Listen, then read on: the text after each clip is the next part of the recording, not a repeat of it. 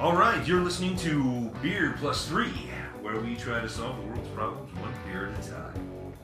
Uh, I'm Jeff.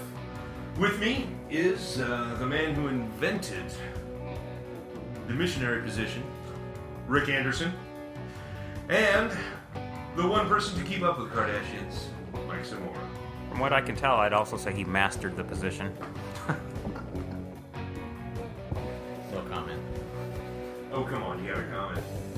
All right, today on uh, Beer Plus Three, we'll be talking about a few things. Uh, first of all, uh, we already poured a beer, and we've already started it because we had some things to discuss even before. We uh, it's kind of annoying not having a mic in front of me. Uh, maybe next time. but it's uh, uh, even before we started. Uh, we uh, went to Wander Brewing finally because, unlike Rick, Mike knows what he's doing. So. That's actually true. I'll agree. I don't know what I'm doing. I'm That's- clueless. Is that true? I'm All right. clueless when it comes Well, to beer. Um, we're currently drinking their uh, Belgian blonde. That's all it is. It's a Belgian blonde, and that's exactly what it is. And it's I find it quite delicious. But we'll talk about that in a minute. We have a few subjects to go over. Uh, we were supposed to drink uh, some Skookum uh, beer. And uh, our subject today, we're going to talk about uh, being adult parents of uh, aged parents. So uh, that should be, well, we're all 40 and we all have aged parents now. And I'm sure we all have varying degrees of relationships with these parents. Um, and then we might uh, go on to movies and then we'll talk about our movie Don Jon toward the end. But uh, first things first, what do you guys think of the blonde? You know, blondes typically aren't my thing, and, and you know that just might say something about me. I'm more into brunettes, but uh, this blonde, I'd take it to bed with me. I would certainly do this in the shower. Would you dry her off afterwards? And you never had a shower beer? Come on. A shower I've, dr- beer? I've drinking a lot of beer in the shower. You've had beer in the shower. Yeah, I've drank a lot of beer in the shower. Me and Dave used to do it all the time. Not together. Not together. Though that would be too far fetched for me and You guys just sharing the beer. That wouldn't be too far fetched for me and Dave. But uh, certainly no, a shower beer. What would compel you to have beer in the shower? Just a just a Just- day it's- of work. You're it's- cleaning off work. And, It's Tuesday. and uh, yeah, pretty much. Um, no, I, I mean, y- if, if you ever had a job where you worked outside and got dirty and did things, and you took a shower at the end of the day, Yeah. Great time to have a beer and relax in the shower. yeah, but I you know, will- I've had plenty of beer in the bath, but I'm picturing in the shower, and for some reason it seems different because I'm not really You get- relaxing in the shower. I want- water in the in the beer? Well, uh, maybe it's because I'm tall enough. I don't get Okay, I, I have legitimately a different perspective on this, I guess, than you do. so. Because uh, no, no, it's, it, usually it's in the bottle, and so you know you keep it either toward the back of the tub or or up on the Oh, shower. yeah. God damn it! Or, You- or if you're really creative, you already have a little hanging thing on your shower, and you right Or if you behind just there. thought ahead and you built a bar right into the shower in the back of it, so you That's got- the goal. Yeah, there you go. That's that's the lifelong goal. Yeah, well, I, I think the key there is you just got to be tall enough because I, I couldn't reach up above to put the beer above the water. I, I I think it's reachable, but Haven't you not. ever just sat Why in the would you- shower and just went, ah? Just that's all you did was just let the water wash the disgusting filth from your body Yeah. of the outside world. What better thing to do except drink a beer while you're washing that filth off? Can we do it like right after we're done podcasting? Because I wouldn't all mind do it getting together. I will hold your hands. It's not scary. Yes, I'm in. Don't turn away. You can laugh in the mic. Okay. You have a very. You don't have my uh, boisterous, Booming. disgusting, idiotic laugh. Yeah. So, anyway, yes, the Belgian blonde I think is wonderful. I, I generally, I think I said this in one of the last podcasts, uh, like about the wheat. Right. Um, I'm not a, I'm not really a wheat person. Shit, I forgot to start the stopwatch. Yeah, Um, no, I was I was really surprised. Uh, you know, I've been liking Belgians, but there's so many different ty types of Bel- Belgians. I'm not sure what the difference between each Belgian is, and at uh, some later date, I'm sure we'll all be They- informed. But I think they all have a very distinct flavor. I mean, that same flavor can be found in all the different styles of Belgian beers. Yes. Um, even even you go as low as having like Stella Artois, it still has that hint of even what this has. Whether it's the hops or the the the, the Well, yeast they use, I don't know what it is. I think- I know the process is somewhat different. I think But- it's, it's related back to the yeast because it's got that funky, fruity kind of flavor that I've been into the last year or so. And I'm really appreciating that. But I was looking online quickly before we started recording, and I was looking at the wiki for the different Belgians, and I noticed that they said typically the blonde is made with a, with a pilsner malt. And you know, when I read pilsner, I go, I shouldn't like that, but I do. I love this beer. Well, I've I had a pilsner at uh, uh, the local that Menace made that that saffron pilsner. That was absolutely delicious, and I don't like pilsners at all. I, mm-hmm. I think what we're learning here is maybe there's pils- pilsners out there potentially we might learn to like I someday. there's, I think there's a lot less pilsners out there that I would like than less like porters and stuff that I would like. So I'm sure there's much more porters I would drink compared to like pilsners or wheat ales or anything like that. Yeah. I think this is an avenue we should investigate because it sounds like it's going to be fun to kind of figure out which pilsners we like. As long as we can spit. If we can get the spit cup that they have at the little wine place, sip. Oh, this one's gross. Well, they, they, yeah, I think that's why they do it, but know, they're just trying not to get drunk. I made finger quotes for those watching the film. um. Anyway, yeah, I, uh, I don't think I need a spit cup really. I, just swallow it and move on. Come on, what kind of man are you? I am. What kind of man doesn't swallow? well, you're going to make a man out of me, sir. I can. I suppose I could. I'm ambivalent about this. I can. There's like a part of it that I taste that I really like, which I'm assuming is the Belgian part of it. There's, but then there's also I can sort of taste. It tastes like to me what I call shit beer, hmm. which is I'm assuming also the the pilsner. The pilsner malt, that's what you're not liking. I- But that's what I taste at first, and then after it's in my mouth for you know about half a second, then I taste the other part of it. So if I could have that other half of it the whole time, I would I would rate it higher. But Well, it's then kinda middle of the road for me. then what you want is a Belgian quad. Yeah, I I Belgian don't. quad. Yeah, that's it's good. Yeah. Remember the quad we had? We had a, that plum quad. Oh, yeah, that was amazing. Oh, that, was, good. Uh, who was that that did that one? That was Sierra Nevada. actually. Sierra Nevada, yes. Sierra Nevada um, actually did that um, that quad, and it was absolutely amazing. You know, if, if I could figure out how to use that dang Untappd app, I could look right now and I could have told you it was Sierra Nevada. I have it. It's one of my beers on there, so I Yeah. actually found it and, and was able to. That beer, I have. I have a bunch of beer up on my fridge left over from last Black Friday.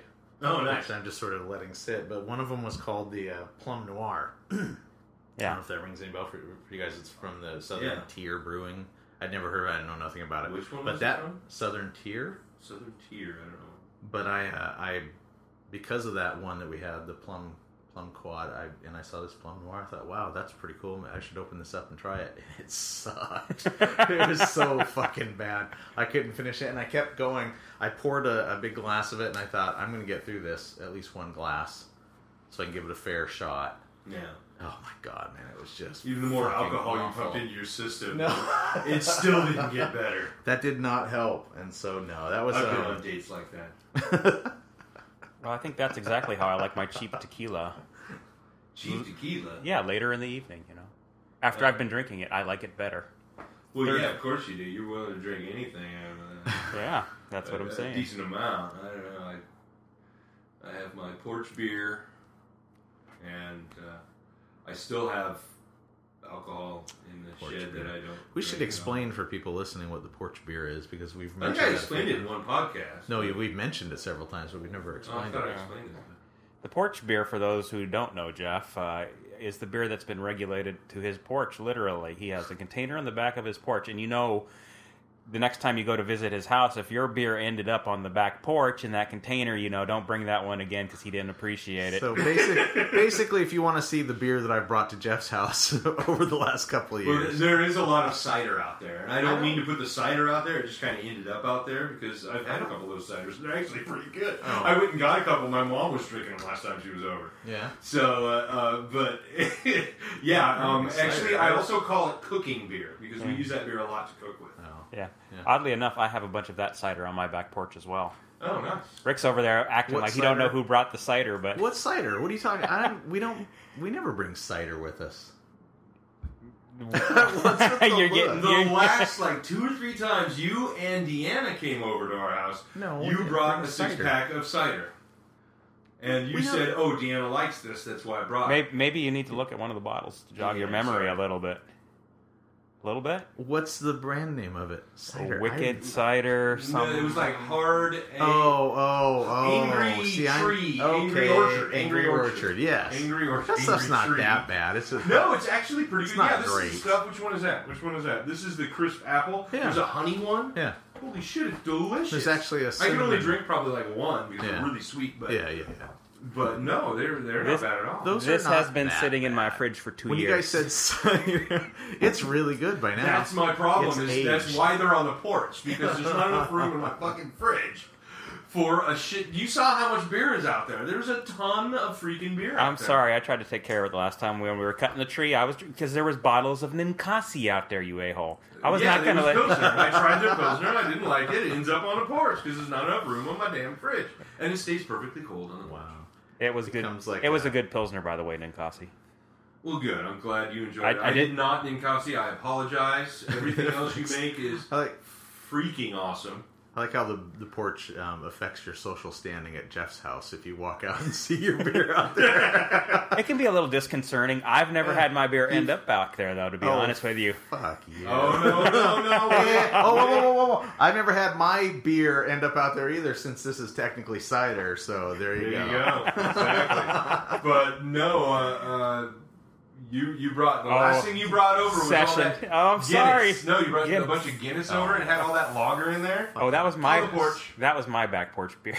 I know you just brought your porch beer to my porch. Oh, Guinness, that's the budget was tight that week. I was trying to be cheap and, and live by this motto of this new budget. I'm sorry, and and, and, and I never did it again. I learned from my mistake. If I, how, how much? Oh, you just get it was free because somebody had already brought it over. Right. So, no, I was like, how much could you have spent it on? One growler is only ten dollars most places. I, I needed it to be free that week. Oh, we had already hit the limit. I'm, I'm free in the Molson muscle. Woo. The beer gut, which I'm getting worked on here in about a week and a half. On the second, I have my uh, Yeah. my first appointment to. plastic surgery. Yes, yes. Yes. Actually, I'm, I'm getting a nose and two eyes put in. Awesome. Did you know if no, you, I have a hernia. So oh, Yeah. Wow. Did you know if you had a hernia, you actually can work part of your uh, stomach replacement into that surgery and uh, have that partially covered by your insurance? Oh yeah, I I, could, I could get my tube tied or whatever the hell it is. What do they do now? They put bands on your stomach. don't know. You're asking me. My tummy is not a six pack. It's more like a small keg. But Well, my I, I'm carting around two kegs, well, you, you two know, ponies in the back and one full keg in the front. you know my wife. She was interested in getting the tummy tuck for years, and I, was, I don't know why you need that. She was like, if I can just get a hernia, then I can have the tummy tuck rolled in there. She wanted one for herself. You're making a real funny face. You don't know her well enough. I'm confused. Why would she need it? I, I, I- she wouldn't. Aren't you married to a woman? Because Yeah, because I believe I'm you pretty are. sure. I checked. I've checked recently. Yeah, and I've I'm pretty checked sure- recently. That's good. That's But good. um, Gotta check under the hood once in a while. I'm just. She just thinks she needs that, or Yeah, exactly. She just doesn't really need that. She was just hmm. certain that she did need it, even though she didn't need it. Are you telling me that Deanne has no odd requests like that, where she goes and I need this and I need? Wow, no. birthday twins, not so close after all. She's very down to earth and realistic about that, especially that kind of stuff. I mean, Or is that a, is that a reflection of how you feel about her? is that a reflection of how I feel about her? No, no. Well, you no, said I she was down to earth about herself, and She is. Yeah. Okay, No, she'd she, never. she's keeping it real. Okay. I'm sorry, Rick. I'm trying to get you in trouble. Good- yeah. Good luck. but no, I'm just confused. I don't. I don't understand why. why my thin wife would want a tummy tuck. I don't understand either. Okay. Well, I mean, I could Well, go into the details, but I want you to be It's embarrassed. not necessary. Nah. Yeah. no, my wife is the same. I'm like, you don't need anything. Yeah, she always I wanted. Yeah, I need this job and that job and this job. None of them have to do with a real job. Yeah. But You know, I would think it was a test, except for I always tell her afterwards, "No, you don't really need that, babe. You're fine. You're perfect. I like you the way you are." So if it was a test, I would have passed. But no, she keeps talking about it. She always has. Why do mm-hmm. women not believe that? It's like, especially if you're married to them. You know, if I look, if like I, I, wouldn't have married you if, if- that's not what I what I liked. What's the? Why do you want to change it? if I'm what do you hitting it wanna- once or twice a week, three times, five times, I mean, I mean, the proof is in the pudding, right there, fella. yeah. Sounds like you're in the pudding. but, uh, Mike's got pudding all over no, his face. no, and and it's I don't know. I just think that like I don't know about your guys, you guys, but and I, I don't think it's just a wife thing. I think we all do this. It's like whoever's most familiar to you, you will not believe anything. Like, do I look fat in this, or am I this, or am I that? Hmm. You're not going to believe that person. You'd rather believe a complete stranger before that person, and it, it drives me nuts. My wife is certainly guilty of that. But yeah, and that's completely obvious. I mean, I. I am too. would- We've all done it, but yeah. you know, I'm, I'm going to come off as a misogynist here, but I'm going to say that probably relates You? to the fact that they're all, yeah, me, a misogynist. it's because they all lie, and because they lie, they know other people will lie to them, and women know that they will lie to make other people feel good. Men tend to lie about making boost. When I lie, Yeah. it's boosting my own ego or trying not to destroy my ego. When a woman lies, Okay. she's generally trying to make somebody else feel better for themselves. So when they hear stories being thrown at them, they go, "Oh, they're just lying because they would do the same." So, but that's not really a miso- That's more of a social thing than a misogynistic. Sort Oh, of thank thing. you for I mean, defending me, not- Rick. I appreciate no, it. I mean, it's I, I kind of agree with that, but it's not a misogynistic view. I think that's how women are raised to be. Trust me, I know a feminazi right now who's steaming. is she under the table? I wish she was. Okay, now it just went misogynistic. No. I, did, I just had to make sure my bases were covered. If I'm going to call myself a misogynist, I better be actually misogynistic. And you Yeah, were that's defending true. me, so That I thought not I wasn't there. misogynistic. I the think- first I thing think- you said wasn't. I but- think that term gets thrown around a little too much Gets thrown around way because too I much. know a person who actually is mm. misogynistic, actually is misogynistic, and no one at this table is that. So yeah. no, no, that you're. yeah, I think that is an overused term that has been used incorrectly. Yes, there is that male bullshit. Don't get me wrong, and what you said was kind of. Male I'm sorry to interrupt you, Jeff, but your beard is turning me on. What do you think? Three weeks? Man, Huh? that's I was Nice. wondering why the table was coming up on that side over there. I was, I was seeing his mic get closer to his mouth. It's kind of interesting. And It we're does look good though. I, I agree. That's How about how about you have some more of this a stuff? little you bit, didn't really little like all bit, that little bit, little bit, little bit. Like about that much? Okay. That's okay. That's more than a little. That's like two little. and we're now moving on to round two of the wandering. I believe it's the wandering ale, is what they call it. I- no, this is Ale? this No, is the the- Belgian blonde. This is a blonde. Well, it is a Belgian blonde, but I believe their name for no, it, the name was Belgian blonde. There was no name. Huh. It's the beer with no It's the beer with. You're- we were riding through the desert on a beer with no name. the beer with no name is called beer. beer with no name.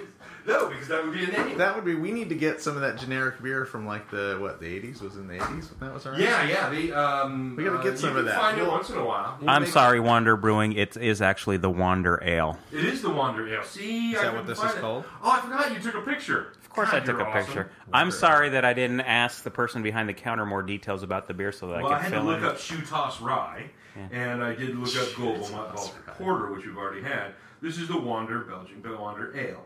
and I love Ale. it. I'm just writing. The, I'm taking notes here, people. Taking some minutes. You, me, were. this So we beer, should three-way. reintroduce it. It is the Wander Belgian Blonde. That's that's from a, uh, an old uh, uh, Bloodhound Gang song. What's that? Maybe that's why it came to my It's head. Menage a trois, you and me and a honeycomb. Hmm? Because you're pretty when I'm drunk. you're pretty when I'm drunk, and I'm pretty fucking drunk. Excuse us while we giggle for a moment. No, you haven't heard that song? How long have you known me? I haven't you heard just it. haven't heard it since the 90s. Well, Yeah, yeah. the only song of theirs I've heard is the one that everybody's heard, which is Oh, the yeah. Discovery Channel thing. Yeah. Yeah. We got lots of Bloodhound Gang, and it Oh, all what? it all came from that direction. But uh, yeah, I, I think I'm pretty familiar with most of the Bloodhound Gang. I, you know, I never did fall in love with it, but cake. He gave me cake, and I ate it. Who doesn't eat cake? I Ooh, love ooh, ooh! Band, new band that I'm into is a band called Mastodon. Have you guys ever heard of that? Mastodon. I It's have, also a cake song. is this the one that's very metal? Yeah. Oh no, I hate that band. Jeff Miller, you love this I, I band. actually messaged Jeff privately and said, "Hey, have you ever heard of Mastodon?" He's going, "Hell yeah, I've heard of them," and He listed off a bunch of other bands that were like it. So. Yeah. he very much tried to get me to listen to it. and I got about 30 seconds in, and then my head Just not your cranium thing? split and fell apart. And I went, no. But that's the right effect. You're supposed to enjoy that. You're supposed to savor the head falling apart effect when you're listening. oh, well, I get it then. It's performance art. But did a donkey or a monkey come out of his head? Because that would have been more along the lines of what he likes. Just so long as it's not a butt plug. If it's that far in, you got some problems. that's sir. a different genre of metal. Well, there was that one that got lost. well, there's there's the, the, the knuckle thing. I know you, I know you're you're all about the knuckle. So. The knuckle, I almost thought I was, I was, I feared for a moment earlier today that I was going to get to witness the knuckle thing. I was in the hospital with my father. Oh, And the doctor was asking about his prostate, and my dad was not very coherent with speaking back to him. He's kind of in a, a poor state right now. Mm-hmm. And I thought, oh my God, they're going to give him the knuckle. Knuckles? He rolled him on the side, and thankfully he was just pushing on the kidneys and didn't do Yeah. that in front of They my wouldn't presence. do that. They most likely he wouldn't do that in front of you. But I was sweating bullets for a moment there because I've lived through it a few times now, and I did not want to witness it, and I did not want to witness it on my father. Mm-hmm. I understand. I understand.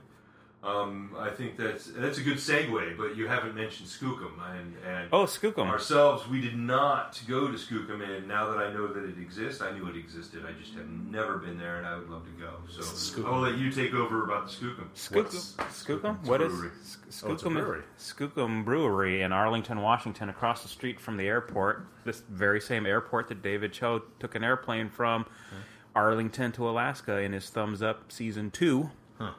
He didn't stop at Skookum. I don't know why, because he really missed out. It was, it was great brewery. Uh, from what I understand, that's newer digs for them. They've only been in the location about a year, and they had about I want to say they had about ten beers on tap that were theirs, and I tried eight of them, and they were all very good. And uh, they were so good that I thought I would bring back a growler of their Imperial. Uh, I think it's actually a double IPA called the Mammoth that I was going to bring back that we could have on the last podcast that we didn't record. So I don't know why I would bring beer for a podcast we're not recording, but uh, trust me, it was delicious. Uh, and and Jeff, thank you very much. Our first sponsor of the Beer Plus Three podcast, Jeff supplied that that uh, growler for us that we didn't get Thank to you, drink. Thank you, together. But I assure you, the the growler was enjoyed Yeah. considerably. And I I am you know if we ever get to the point where we're making a field trip once a month or, or once a week, I I want. What was it that he bought again? I for- I didn't- it was a growler of their double IPA called Mammoth. Okay. Mammoth. Okay. Delicious. Uh, rode around nine percent. You know everything you would expect from a double, and super yummy. Yeah. Nice. Yeah. Nice. A great little. What Great about little their other beers? What kind of other beers did they have on? I had a sample tray of their other beers, and they were all good. And yes, I saw your alcoholic chess game. what you didn't see was after that we continued to order more beers. They were that good. Of course you do. You have that sample. You're like, I could probably drink a whole one of those, Yes, and one of those. exactly. And uh, you know the, the the one, of course, that, that stood out the most, I'd say, was the Mammoth. But they had a Cascadian Dark Ale, a CDA, as opposed to what we call it in Bellingham, a KDA, because we all know Kulshan has the best CDA in town.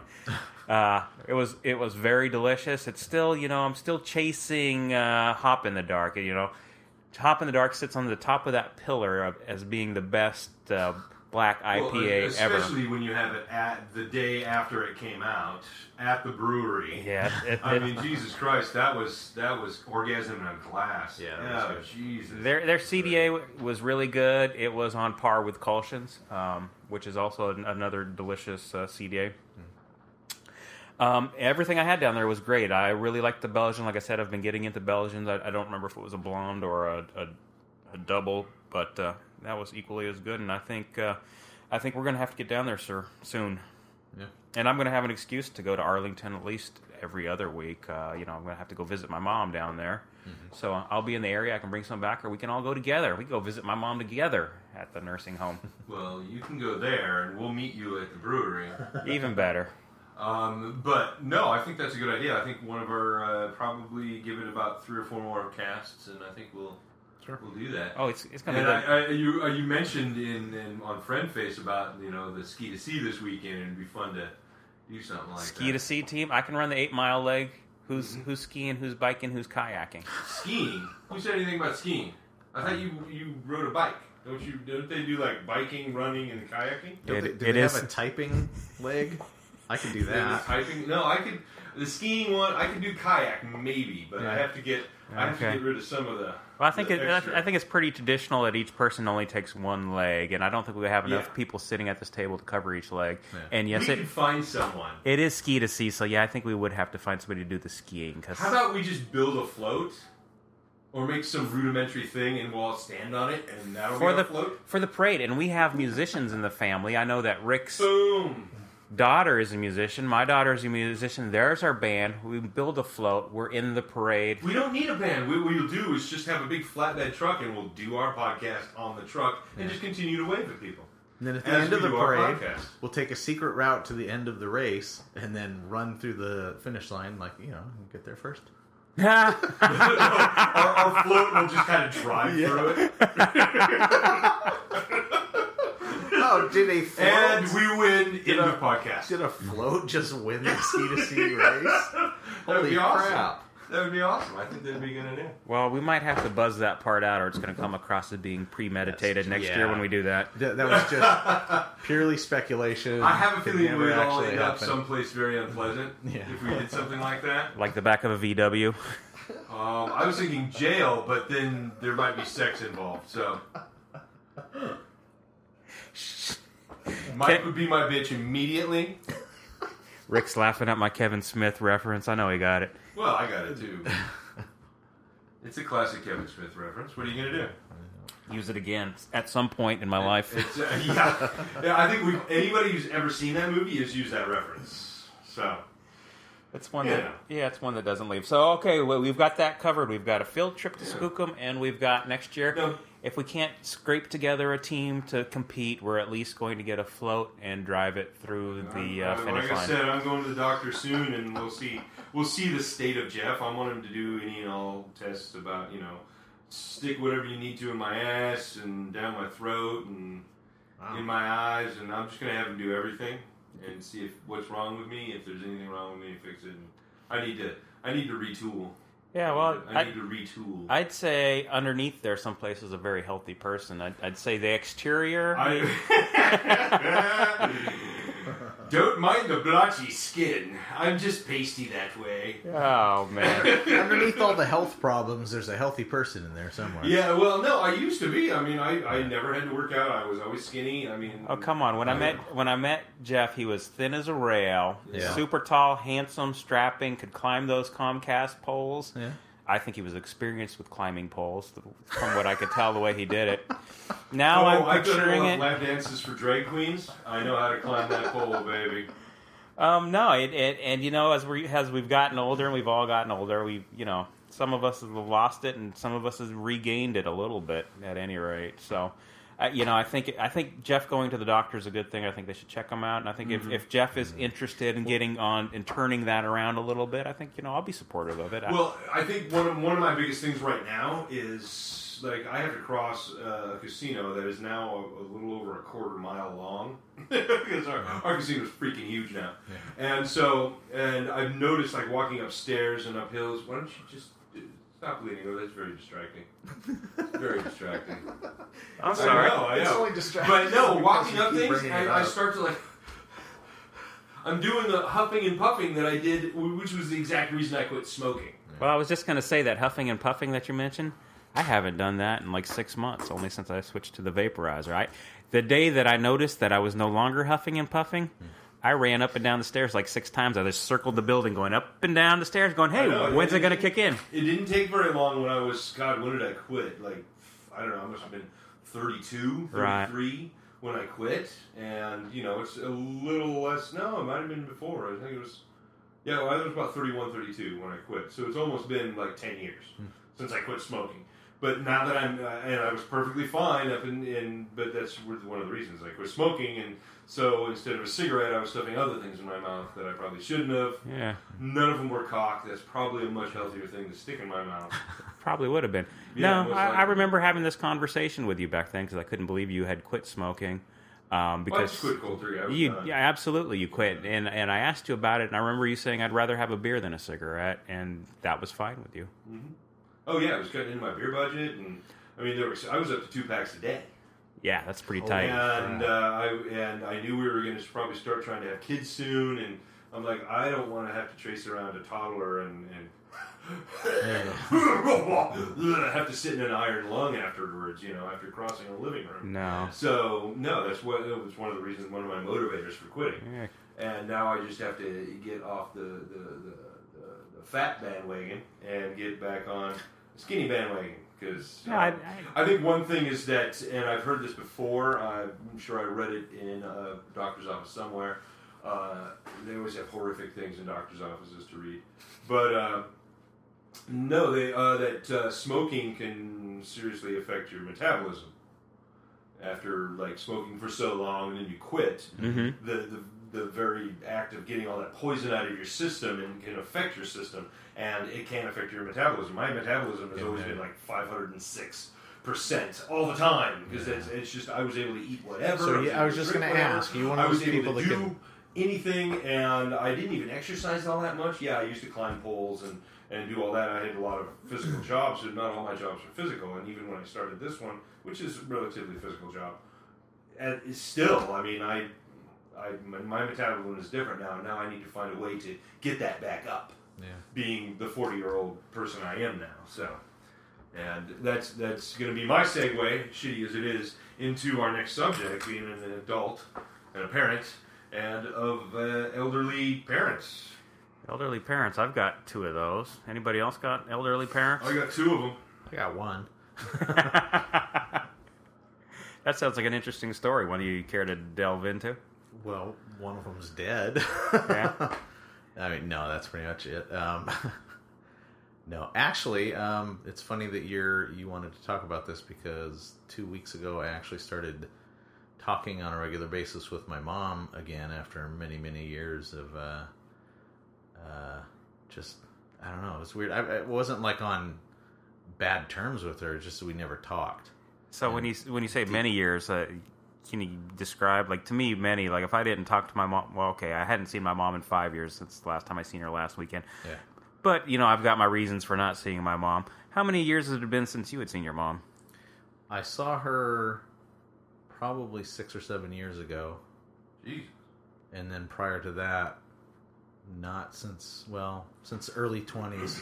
Really? Yeah, Did you, I mean, you, you you mentioned that you didn't like have a falling out, or there was no like bad blood. It was just you've never really connected with I- your mom, or God, I don't want to bring the podcast down here, but I had really bad. I was really pissed off when we moved to Bellingham, and I didn't. I cut off connections with all of my family, no. and didn't feel the need to stay in touch with any of them.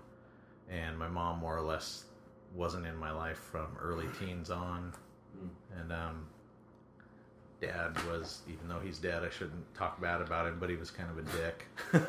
Well, I, I that's one thing I've always hated. Don't talk bad about the dead. They're dead. They don't Well, give a fuck. it's it's done, and I'm not. I used to be really angry about that, and uh, I just About hated your dad? guts. Yeah, It's funny though because I've seen you talk about I your mean, dad and that's a very natural on, reaction. on numerous occasions, and you always talk with him. And There's always this glint in your eye, and it's, it's always you're always, except for when you're talking about him being a dick, which you've done on, on two occasions. Any other time I've ever seen you mention your dad, you've always held him in very high regard. But I always thought it was odd, and I never pressed for details on your mom because you never once ever mentioned. I don't your know if. I held my dad in high regard. That you might be picking up on something else there, but I, I, uh, but yeah, I I've just never heard him say what's much weird. nice things about his what's dad, strange so- is my a cousin of mine tried contacting me six or seven years ago, and he left a message on a cell phone that died like a few days after, and I was going to call him back, and I just I thought, wow, that was weird. You know, I didn't go out of my way to try to track him down, and about three weeks ago, he found me on Facebook and friended me, and then his sister, another cousin, found me. Another cousin who got the word that I was on Facebook friended me. An aunt. Weren't you like the tenth me. person on Facebook? wow, you were one of the original members, yeah. or what? Yeah, I don't know. I don't know. Um, but then I, yeah, and then I started this thing. My, Deanne has this great thing where she calls her dad every Sunday morning. and they talk for a while. So I just thought, you know, I'm just gonna I'll do the do She that seems on like she Saturday. has a pretty good relationship with She's her got a great. Her dad's awesome though. I mean, it sounds And like her a- family's constantly coming up and visiting. Some portion of Yeah, her oh yeah, family. yeah. We get them up pretty frequently. Um, her dad doesn't come up as much anymore, but um, just because he's he's kind of getting to that age where I think driving 200 miles is just not. Well, shit, have Kind to talk to my dad. He'll come pick him up. He probably just doesn't want to have to face you, Rick. He knows how you get with your wife. Yeah, I'm I'm, a, I'm an asshole.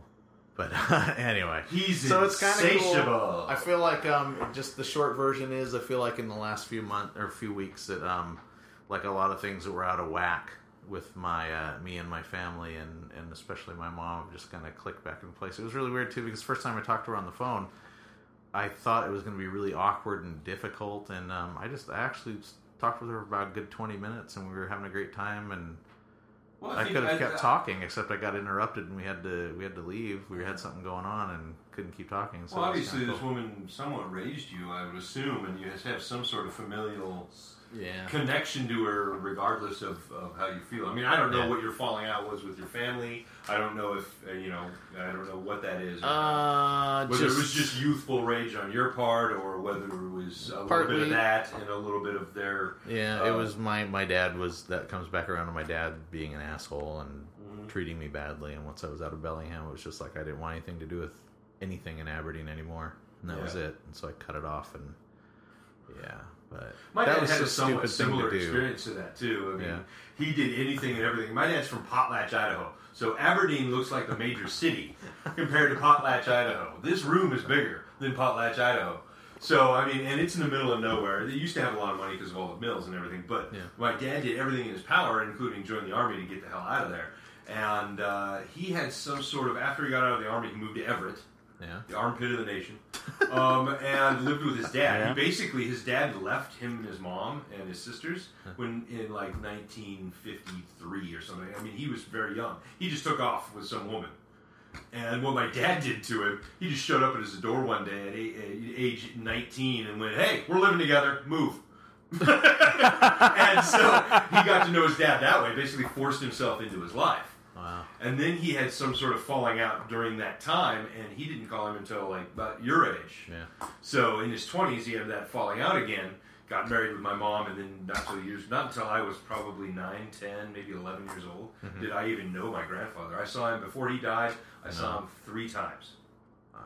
So he had the kind of a similar falling out, and yeah, I don't, I don't know the the, the particular particulars behind your your ordeal, but I mean, I, you both know my parents. You both met them. So Oh, I love them. I love your parents. my parents are just my fucking parents. Yeah, they're great people. I don't know about that. But they're, decent. well, they're not my parents. I love, I love. No, no, I, I no, I love my parents because I've gotten to know other people's parents, much like my in-laws, um, and uh, or like my boss calls them, my outlaws.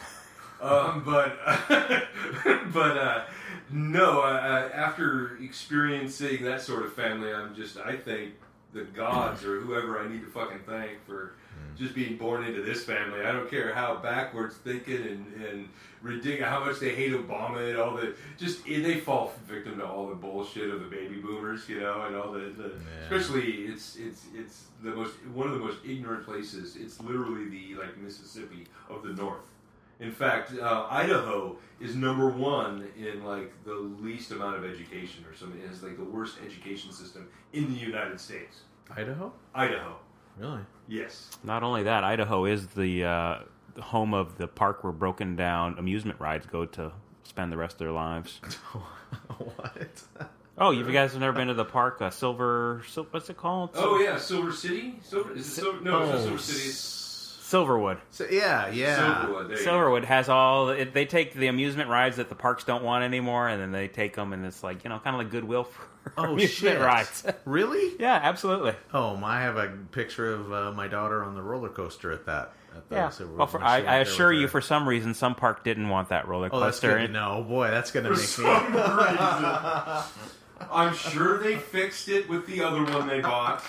Exactly. Why, why It's- does, it's- it's- I- I why imagine all of Silverwood's rides have blood stains in various locations? I I imagine it this way: like there's some yard, like Silverwood has a yard somewhere with all its broken down rides, Yeah. and they just keep going there and parting it out to put it on the real vehicles.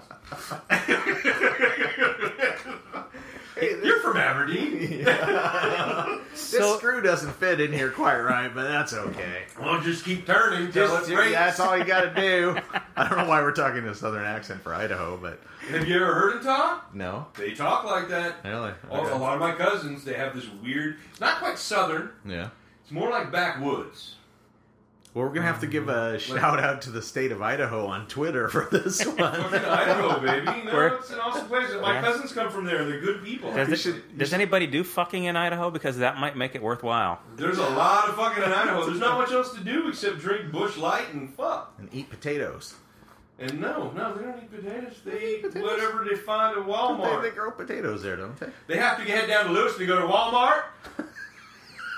But Idaho, though. sometimes they go to Moscow, or however they say Moscow. I love how we've turned Idaho into a I southern. know, it, southern but it state. is. It's the southern Yeah. state in the north. And, Yeah. and check I it out sometimes. I don't care what any of you guys say about Idaho. Idaho is the home of Napoleon Dynamite, and that's all I need.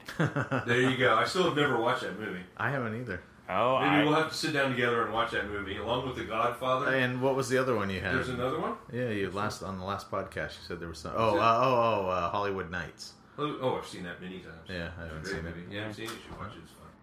It's a fun movie. I posted, uh, I think on our Beer Plus Three, I posted a little scene from it. The one-armed violinist. Did you see that? Oh no, I didn't see it. Okay, well, sit down and watch Yeah. it sometime. I saw the picture, and I it, immediately I knew what the movie you were talking about. Oh, okay. Everyone's seen that, so. Yeah. So, Give it a run. so Rick, you talked to your mom. Funny thing is, I talked to my mom as well. Well, I talked at her. My mom is not really in any kind of state to respond. My mom uh, had a case of the early onset dementia, but uh, she's in a home down south, and I hadn't seen her in literally five years. Last time I'd seen her, she tried to, well, yeah, she wanted to make out with me because she thought I was my dad. It was a little uncomfortable, and I can't say that that's a good enough reason to not go back. But to be honest with you, I, I feel like a real dickhead because I didn't go back for five years. Well, you certainly know your dad's your dad, so Exactly. there is that. There is. We don't need no DNA test. No. So duh. Well, the funny thing is, is I walk into the hospital today, and everybody knows who I'm going to go see. They go, "Oh, you must be Vincent's kid. You must be Vince's kid." So I, I, you know, I'm not saying I'm a splitting image, but it must be pretty, pretty close if the nurses all around go, "Oh, Vince, you're Vince's kid. He's down this way." And uh, yeah, so I got to visit my dad in the hospital today, and I just kind of wonder if you know our joint connection and seeing our mothers didn't have anything to do with little old Ann Ramsey sitting down at the end of the table, because She's back. it's very odd how we both have had these motherly experiences after a long duration of absence out of our life, and uh, you know, Yeah, that was, I'm I'm going to blame it on her. I'm gonna take a picture of Ann.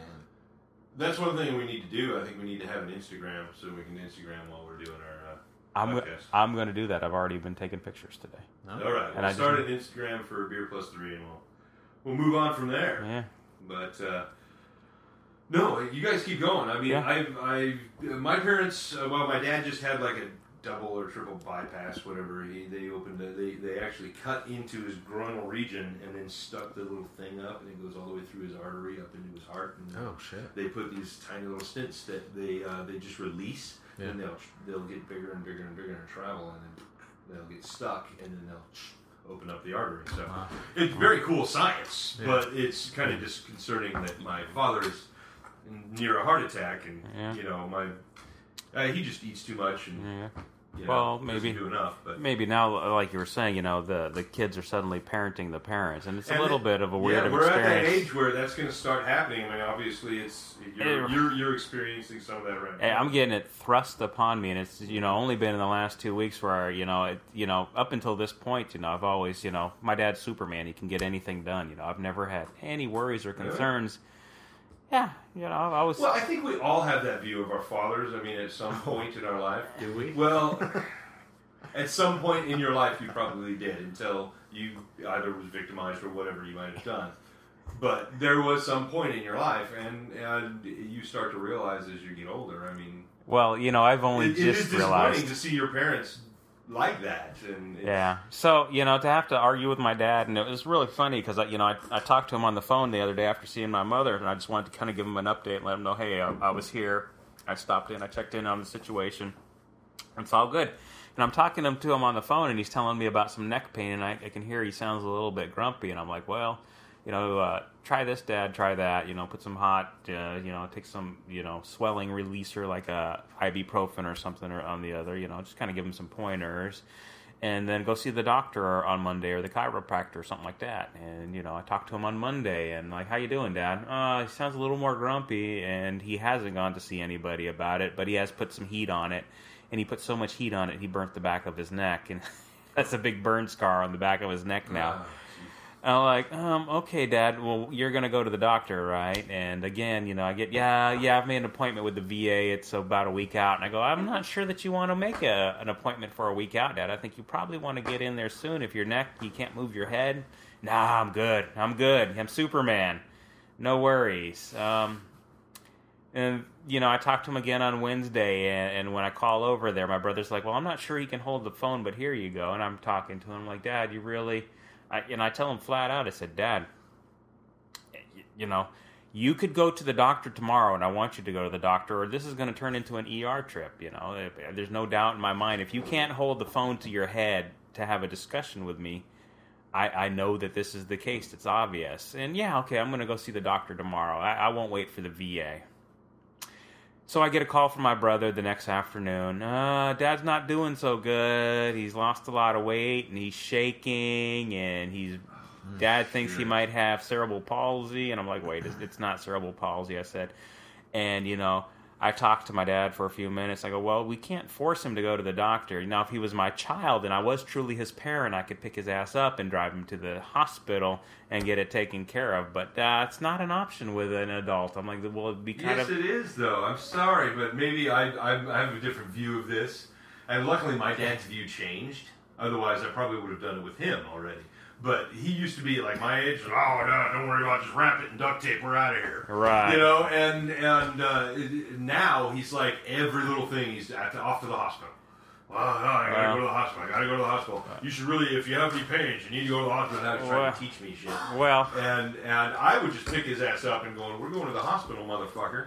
I, th- I think Sit the fuck down in the car. I get the feeling between the two of you are good for each other. If he's now got the attitude he needs to get to the doctor and he's telling you what to do with your health, then I think between the two of you, you got it figured out. Me and my dad, I could see. I'm hoping after this, you know, when I make the recommendation that he takes it. But uh, up until this point, nah, I'll wait for the VA next week. Well, okay. So my brother at some point convinced him to go to the, the hospital. Now he's there and he's in ICU with a kidney that doesn't work because he refused to go to the doctor to begin with. Is it is it diabetes? You think, or It could be my dad diabetes. has diabetes? It could- because he's fat. so- Yeah, and you know the thing is, my dad always told me he was pre-diabetic and, and didn't necessarily need anything while I was in there. I kept hearing the nurses say diabetes, so it could very well he has diabetes and he didn't want to tell me. But I didn't find any diabetes medicine, so you know he probably, if he does have diabetes now, he probably didn't know he had it until now. Or and- he suspected because you just said. Yeah. Like I, I'm pretty red. Yeah, exactly. So, you know, it could be something along those lines, or, you know, I can't say substance abuse, but, you know, we all know that there's a generation of older people out there who have been taking any kind of uh, pharmaceuticals for, you know, any number of But years. that's been being done for the last, you know, seven thousand years that humanity has existed. We've all been taking drugs, but I think I think one of the things is maybe it's a societal thing, maybe it's a male thing, but you know, we we uh, we don't think of ourselves as being forty. We I still feel not feel. I still I still view myself as the twenty something year old dude It's that I've always, uh, for me, always been. My my greatest time was probably in my late twenties. It, it's very and funny. that to me, I I feel like I'm still the same person. I feel, I feel like a kid all the time. You know, I was talking to my aunt and uncle. They came up to see my dad today, and it's their anniversary. And they go, "It's our 18th anniversary." I looked at them. I remember when they got married, and I, you know, I feel like I'm only been a couple years ago. Now it's been 18 years, Mm-hmm, yeah, I've been married 12 years next month. and I go, I'm I'm, like, what the fuck? I'm sorry. I'm standing in front of all of them, and I feel like a kid. Shut up. yeah, but you guys have been together since high school. I met Yeah. my wife when I was 28 years old. You know, talking about the age thing though, what's funny is a friend of mine um, commented this week on Facebook that uh, he was uh he was wondering if at his age at 40 god damn it okay i'm trying to talk but people are making obscene gestures um People, that's at- Mike. yeah somebody i don't know who it was it's some random stranger um, Some reddish homeless guy. he wasn't sure if you know at at 40 he said when he was younger it seemed like 40 was incredibly old looking to him and now that he's 40 it doesn't look that bad We're kids, man. I feel no like, no no no like but a here's the thing though i think part of it is perception but i think actually if you go back and look at old, like generations like a few generations back you look at their 40 year olds they look really fucking old Okay, go back and watch a uh, Humphrey Bogart movie yeah yeah yeah yeah when he's 40. When you know, wait, when he was 30 making movies, Yeah. he looked 45. Yeah. We found the fountain of youth, fellas, and we just didn't know it. well no i think e-, each Oh, generation quickies. each And beer. generation- They had beer back then. I, I, Not this kind of beer. dispute that theory a little bit yeah No, it's just people didn't live as long. And they there wasn't as many preservatives in the food. I also Um, think there they- wasn't as the medications. There wasn't the healthcare that there is now. I also think they had more stressful lives back then, despite you know. How Well, much no, they might I, I wouldn't want. say stressful. I would imagine. I think it's more tougher lives. Okay. People, the people back then were born in the late 19, 1800s. We're Yeah. talking people that were born in the early 1900s, like our grandparents. Hmm. Like my grandma's 88 years old. Um, she is uh, well past dementia, but um, she's 88 years old. She was born in what 1918 or something like that. I mean, we're talking a long Yeah. time ago. Wow. She looked old, young. I mean, Yeah. Of course, in in the she was uh, one of the, the single mom in the middle of Idaho in, in the fifties, but which does not bode well. But uh, no, I think I think their lives were a little harder and a little a little more, uh, especially in rural areas. Right. Rural areas were really tough, and that's where most people came from back then. Yeah. Oh yeah. Yeah. I mean, you look at anybody that came from probably the cities; they probably didn't look quite as bad. Better healthcare, yeah. Da, da, da. I don't know. I, I may be talking out my ass, but I, I just think that's the truth, and it is it is not just perception. It's Yeah. it's the truth. People, our grandparents aged quicker than us. Yeah. They and living long has really nothing to do with how healthy. I mean, how many runners have fucking died running? you know what I mean? It happens here and there. I felt like I was going to die the other night. but that's what I'm saying. I mean, you can, you know, live and stay fit and die anyway. I, you know, live healthy and stay fit and die anyway. Um, I think a lot of it has to do with your genes. yeah. Absolutely, I, I, I think, and uh, you know, looking back at my genes, I'm sorry, I'm talking off mic. Mm-hmm. If I if I go back and I look at my genes, you know, I'm not sure what's headed for me because uh, everybody with my genes that's older than me, they all die. Well, you look mighty fine in those genes. You like these? They're not Bugle Boy. Hopefully, they're not Kirkland brand either. I'm sorry, son. These are designer jeans. Now, right on, baby. I wish I could keep designer jeans around. But anyway, no, and and I, and I think you're right, but I also think you know I understand where your dad's coming from, but my dad has diabetes too. He's probably just as unhealthy. it's just the only difference is he has a nagging wife, and and he know and he took himself to the freaking doctor. Well, that's exactly what I said to my uncle today and his wife on their anniversary. I, I said, you know, the difference between my dad and, and me and, and you, uncle, is that you have a wife sitting next to you that can tell you exactly what to do. And not only tell you what to do, she can make you do it. Uh, you know, my dad is now living in a house with uh, his two sons. It's a house full of guys. No guy is telling another guy what to do and having the guy do it. You know, it, it, it it's almost more healthy, I think, to have a woman that'll set yourself, s set your ass straight and get you to do what you need to do, Yeah. than uh, you know being single. I, you know, I don't know. I, I think I'm sure there's probably been studies, and I'd be interested to look look at it and see. You know, if if you don't have a wife in older age, you're probably going to die sooner because you're not going to go to the doctor. You're not going to have somebody telling you to eat actually, right. I've seen studies. Um, I I don't remember what the source was, but I've seen them that married guys tend to actually live a little longer and a little healthier. For and that was the suspected reason was that they had somebody there telling them, you know, don't keep complaining about whatever this is that's wrong with you. Go see a freaking doctor. Which I also think that depends on the man too. I mean, if you have a, Oh, yeah. somebody who is who is you know uh, I don't know well educated that is is always that lives a healthy life that you know has the gene and and, and somebody that uh, keeps oh bondage. Yeah. I like it. um, not the choky kind. That's grody, but you know that kind of. that's Mm, Just kind to of tie you up with the Yeah, Japanese yeah. yeah, yeah. The, the, is that the nude, nude agents? Nude, nude agents. Oh, that was So nude Asian. everybody, everybody listening to this podcast right now, just taking a complete 180. And, bondage. There's What? a segue. He was talking about health, and then it became about bondage, and But no, I think I think uh, if you have a responsible adult that is single, I think that that uh, uh, that man will live longer than a married man. oh yeah, I'm sorry, I have more stress in my life being married than I would not being married. that's that's the reverse. and it's the of it. truth. It's the truth. I just was watching. not all today. stress is bad for your health, though. I- Actually, you know, stress is actually good for your health. Yeah, I mean, and you, some- you some have stress stresses- when you're doing physical activities. Yeah. You have mental stress that keeps your brain jogging around. Man, you That's can't true. you can't be lazy. That's why people who I, thrive I would on agree. I would agree with that. I'm sure uh, my brain would probably be half its size if it wasn't for my wife. That's uh, I would absolutely and I would agree with that. But there's a lot of people who thrive on deadlines. You know, when they know they have to get something done by a certain time. That's a, I mean, that's a good kind of stress. I don't think that's I don't affecting that at someone's all. health. Man. Yeah. That's, that's a good kind. But I don't know. I just I. ugh. I was really hoping you were going to tell me that less women in my life was going to be better for me, but I think all we've done is argue that we should all have women in our life. exactly. We should all have a significant other in our life that that tells us when we're being fucking stupid, but So now now I'm remind us that we are assholes sometimes. now I'm curious, and I might I have just wish I could remind them that they're assholes sometimes, but that doesn't work out. That doesn't no work. that doesn't work at all. They can be assholes anytime they want. Well, you know, if we look at the corollary there and we say that yes, having a woman in your life leads to a longer life, I wonder if having more than one woman leads to an even longer life. And I'm going to have to check with Chris Ryan on that because I bet if anybody's done re- research on that, you know, You my- know who has done research on that? so Hugh Hefner. yeah. Motherfucker's still alive, ain't Uh, he? well, no, no, no. We're Is talking is about he still alive? wives. We're talking about wives or women who How care many, about. have, how many of those Women girls have been his uh, wife?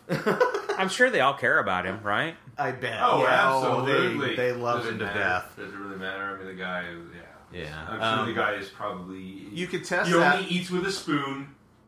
You can test that by straw. looking at the at the life expectancy of a of a Mormon, you know, polygamist.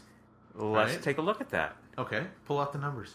Numbers. Where's that spreadsheet? Of course, we had this On prepared. religious motherfuckers. We and had this their prepared in multiple advance. wives. Yeah, exactly. No, we, we, we didn't. And, and and with that, I think we'll leave. I'm I'm willing to bet Yeah. that there's like a curve where you start off with one wife, you get this much. Two wives, you get this much. Three, oh, it kind of starts to slow down a little bit. Four, oh, we're coming back down to where two are. Five, you're back down to where you were when you were. Yeah, but as soon as you have the harem, you know you're a fucking wealthy prince in Arab somewhere. you right, and it shoots right back up. And yeah, and it just goes vroom. Just like okay, here you go, done. so it's your typical bell curve with a rocket tail at the end. yeah, yeah, yeah. Yeah, pretty much, pretty much. Okay, there. We didn't need to look up numbers. We've got it all figured out. That's- made our own numbers. That was by the way, we just that was- opened our second beer. And technically, that was peer reviewed because Mike and I agree with that. So there we go. We agree with that, or we agree with. Wow, There I'm not a we go. peer here. You are a peer. Uh, I do appear here, but I'm not up here here. So there you go. Hard Anyway, science. Hard science. Um, At work. Uh, we've certainly had our Belgian blonde. Hard- we just opened up a science. shoot. Okay, shut the fuck up. a shoe toss rye IPA. That's That's, what what, we're is? drinking right now. That's what we're drinking right now. It's from Wander Brewing. Wander Brewings. Shoot I'm outside. loving Wander Brewing. I think we have I wanna achieved. know- Uh, uh, I think we have a, a, a competitor for Kulshan right now.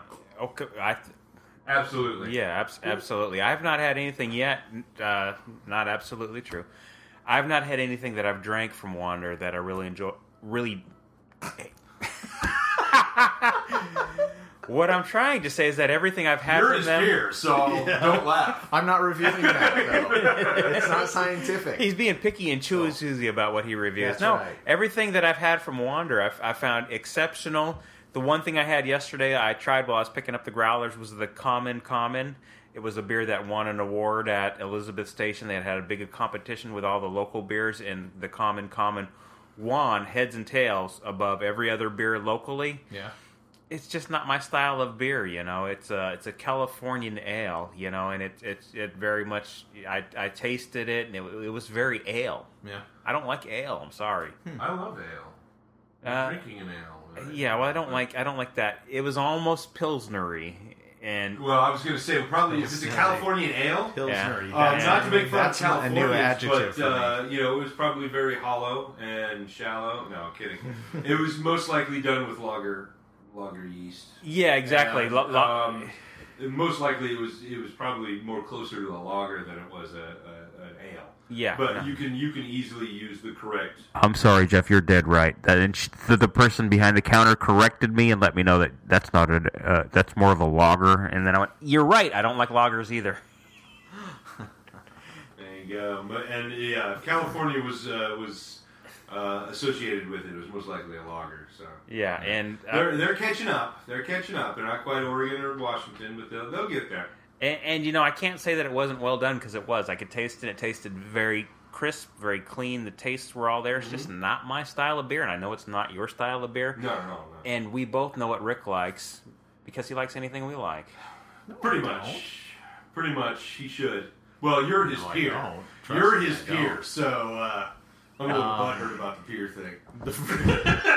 He looks a little disgusted. about being a peer. No, I'm not the peer. He's it's, the peer. it's a peer, not a peer. Don't be butthurt about being a peer. You can be butthurt about being a peer. Okay. I, I. What if I am butthurt about being a peer? Don't be butthurt about being a peer. Everyone's a peer. That should be a children's Not book. everyone. That should be a children's book. Everyone pees. I have two words for Yeah. you: colostomy bag. While you two are ranting on, I'm going to say I that we're now drinking the Wander Ale. It was the shoe toss. It's the shoe toss rye. I, Is it Shoot. the? I can think of several possible reasons. Well, let's hear your reasons, and then I'm going to tweet it out to Wander, and we'll hear why they've decided. Could be horseshoes, shoe tossing, right? Yeah. shoe toss. What comes to mind for me, shoe Yeah. toss, is the shoes over the, the, the power lines. You seen those? The Oh, that's- dangly I shoes. wasn't even thinking of that. That's that's what uh, comes to my mind Mm-hmm. because it's like an iconic thing. I think isn't there a street somewhere in like Bellingham, or not Bellingham, uh, Seattle that has all the fucking Yes. shoes and shit. Absolutely. Ta-da! Maybe that's it. The other one is Not my meant beer. to invoke uh, or evoke a uh, sense of relaxing, like you're kicking off your shoes, tossing them off. Ah, that's a good one Yeah. too. See, The other one is go. what if it's the political reference back to when George Bush had the shoe thrown at him and he's so deep. I, I am deep. What if it was about that time that George Bush had that shoe thrown at him in the press conference? I think it might be. And how does think how, about it right now. and how does that relate to IPA? I have no idea. you, you, you know what, Rick? Uh, you know, I, I don't have much to say to you at all, Yeah, but uh, but say it. I have much to say to you. everything you said adds up to fuck all. I was just throwing out ideas about what the shoe toss meant. That's all it meant. That's all I was No, it's power, unlimited power. You're a fucking virgin, aren't you? Did you make that? Yeah. Oh, you did? That's Yeah. awesome. That was good. I liked it. Wasn't it? y- Well, okay. So for the benefit of people on the listening to the podcast, we're referencing a video that I did about three years ago. It was using tweeted the- on Beer Plus Three, so Yeah, there you to go. If you tweet follow it, it's a video that was about was making fun of people who argue about whether Android or iPhone is better, which are annoying bunch of assholes and need to be made fun of. So, and of course, everybody in the comment section on my video are arguing about which one's better and calling me an asshole for whatever one they perceive me defending. So, yeah. That's... Well, that's okay. Pretentious assholes do use iPhones. No, we don't. We're not pretentious at all. I, I'd say the real humor came there when I was, I was talking to Rick late last night, and I was letting him know that my kids had been very proud that uh, all of the YouTube videos they've gotten have gotten far more hit- hits than any of our podcasts have gotten.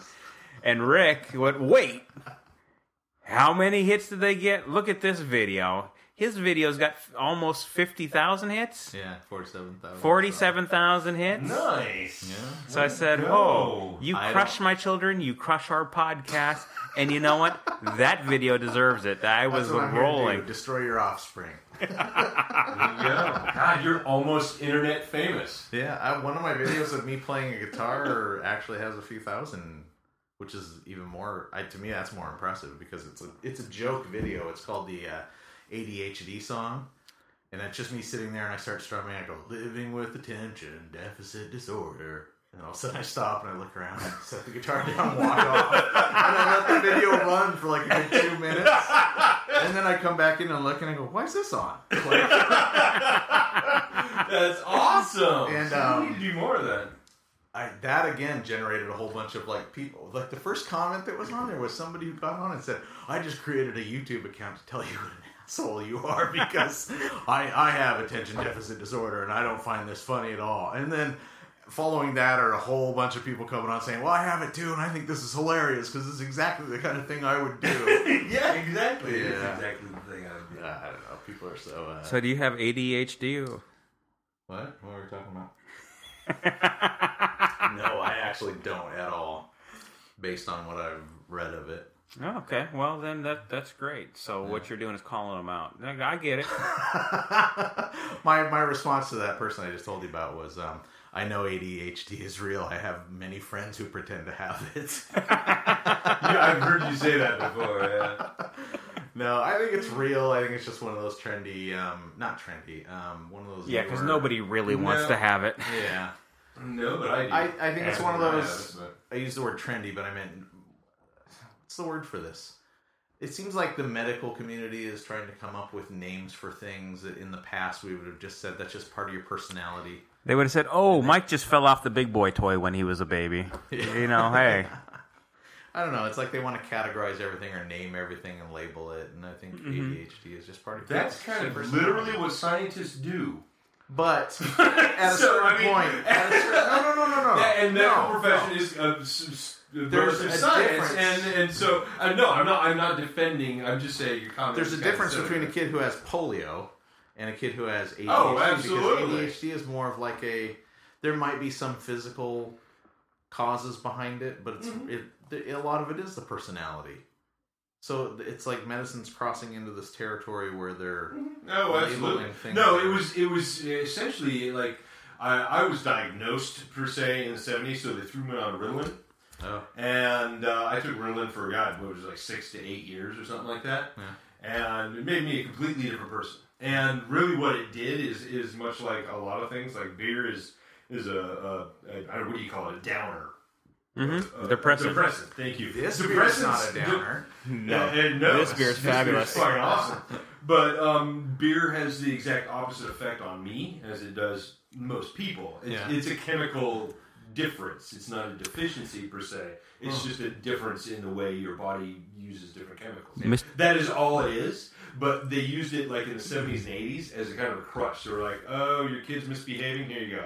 Mis- Have him take this. Mr. Your Jeff? misbehaving. Have him I'm take sorry to interrupt. It is Mike, bullshit. What? Mike, do you have a question? Yes, please keep that in mind when you're force feeding us beer in the future. That it's going to react differently with us. I have never forced any beer on any man. It's that charm, you know. Who can resist the charm? When you suggest that I should have another beer, how am I going to tell you no? You can't. You love me? There's no way. To say no. Well, you know, you are my heterosexual life partners. Yes, we are. And we're going to shower afterwards with beer. Oh wait, a minute, Yes, I we- thought think David. the showering I thought a good David idea. was your. I thought David. David was is my heterosexual So life you partner. he's he has more. So you're gonna live. I- a little I'm a longer polygamist. You're gonna live a little longer now. I'm a polygamist. When So it we're, we're not really gonna partners. we're not really gonna bitch at you very much. So I don't Well, know if that, It's okay. It's okay. I know when to take my ass to the doctor. This is almost insulting. so it's all good. But don't. I will not hesitate to tell you when to take your ass to the doctor. Okay. Well, that's Because the one thing I want to be in my life is a housewife. That would have been awesome. Seriously, I would love to just stay at home, be a housewife. I'll clean, I'll cook, I'll, I'll, I'll, I'll make sure my kid has been slapped correctly. I actually turned that into a report in high school. I wrote a What? report about why I wanted to be a house husband. House, Ah. yeah, housewife, house husband. Who cares? Yeah. Zero. How was that received? Zero. Not not exceptionally well, Really? but I was never good at English anyway. So hey, what the hell? I would think I would think a teacher would English? think the idea behind that would be an, yeah, at least give you some credit for. Sounds like creative. you're thinking out of the box or outside the box with Yeah, that. I, I would take a lot of you know, uh, you know. I know somebody who is a house husband, and I am very jealous of his job. You know, I mean, Yeah. you know, here he is. He puts all of his energy into raising his children and I know, isn't that awesome? building his family. So jealous we him, too. uh, and and you know, I put all this energy into a company that I could care less about. yeah. And you know, he's got every reward. You know, I mean, sure, he's not making money, but you know, he's got a spouse that does that very well for him. Yeah. So here he is, you know, pouring all of his energy and effort into raising a better family, which is the ultimate goal, what we're all trying to do. But I know that I'm only good at just bringing in the cash. So, you know, I leave it up to my spouse to make a good family, you know, outside of that. You know, it can be 50 50. No, well, I think I think there's personalities. I think there's personalities that, that that would thrive in that environment. Yeah. I mean, I know I would love it, absolutely love it.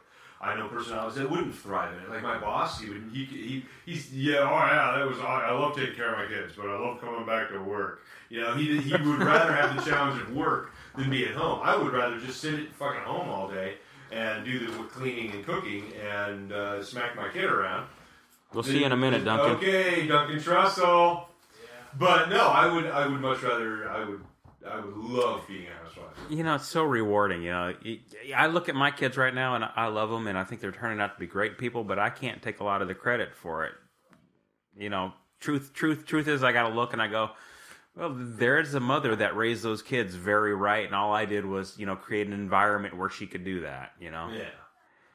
and, and so, yeah, I'm very jealous of not being able to be hands on Mm-hmm. with that. Uh, the flip side of that is, I know I wouldn't be good at being hands on at that. You know, I, I, See, I that'd be awesome. I would love it. yeah, I am not nurturing enough. You, Yeah. you know, feeling, caring about what other people are thinking doesn't enter my mind at all. I only care about myself. I'm very selfish that way.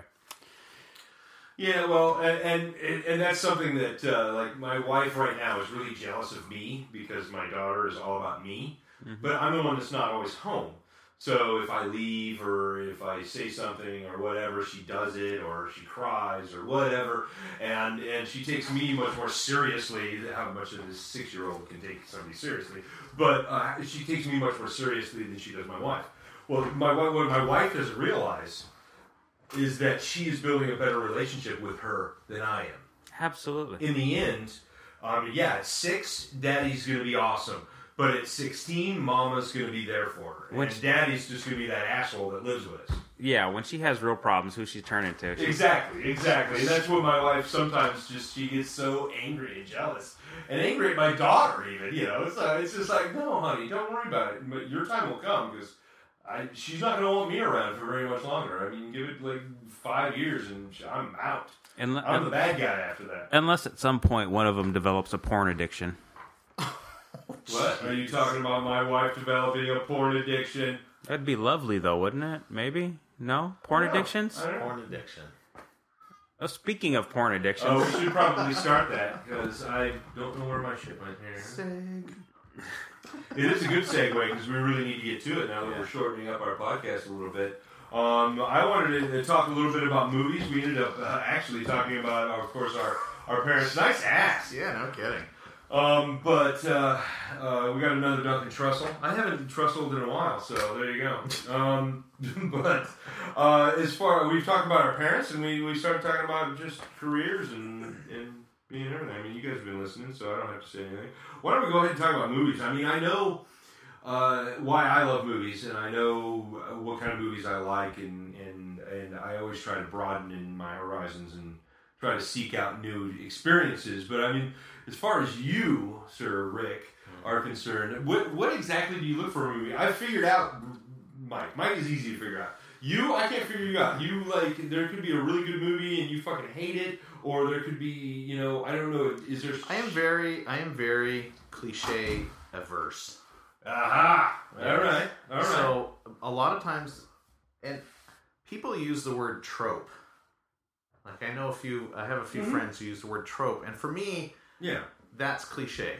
I just replace the word trope with cliche, and that's what I see. I mean, if I see something with a lot of tropes, it bothers the shit out of me, and I don't like it. So a lot of mainstream films, I will look at and say, I read those as cliches. Like everybody was going crazy about the Captain America film that just came out, uh, the Winter Yeah. Winter, Winter Soldier. Soldier, yeah. I fucking hated that movie. I hated it with a passion because everything was so fucking cliche. And I know that's It's a a lot of people. book movie. A lot of I know, I know, but I can't deal with that. I don't do that. I don't do that. I watched that movie and I thought, and I remember thinking when what Samuel L. Jackson's character died. I thought, oh, What? What? What? What? Wait. He's not dead. Spoilers. Fuck you. I thought he's not dead. He'll be back. Oh, what a surprise! He's back. And Well, then yeah, the it, it- AI. it's so predictable. The but AI I'm sorry, even even the movie you loved, Ink, Yeah. it was cliche after cliche after cliche in that movie as didn't well. have, but every movie's gonna have some. no, every story Borrowing. is cliche. Every story is borrowing from another story. There's story. a difference between cliche and a difference between ink borrows a lot of. It's not the same thing. There's okay. I'll give you another How is it example not from. the same thing when they're using the Give same me- cliches as Give me an most example, because I don't know what in ink was a was a cliche. Well, you have your, The entire film. Fuck you. I mean, you you can, no, it was a wonderful movie, and I thought it was very. Uh, the reason I loved it because it was the the, the visuals were original. Um, the- Right. The story was fun, and it was wonderfully twisty. And the guy did a wonderful job with a shitty ass budget, but it still had the same cliches with our hero and uh, the psychological journeys, and I mean, all of these are tropes per se in in most film. Some of them are done better than others. Granted, he But- did it really well on a shitty budget, Yeah. and could, um, the script, while it was solid, it wasn't filmed perfectly. Mm-hmm. Don't get me wrong; it wasn't filmed perfectly, nor was it acted perfectly. But the, the all the tropes are still there. There's and I hate to quote in, the book, okay, I- in I- that in that case, in in some cases, I understand that the word trope has an actual meaning, Mm-hmm. but for me, a lot of people use that word to hide a lot It's of a cliche. cliche shit. people use it as a, as a cliche, and I can't, I cannot deal with that when I'm watching a movie. If I'm, that's why I I I love David Lynch because whenever I watch one of his movies, Mm-hmm. I feel like this guy has invented his own his whole his own visual language. Like you have to watch his movies a few times before you finally start getting. Oh, he started the scene completely blurred out.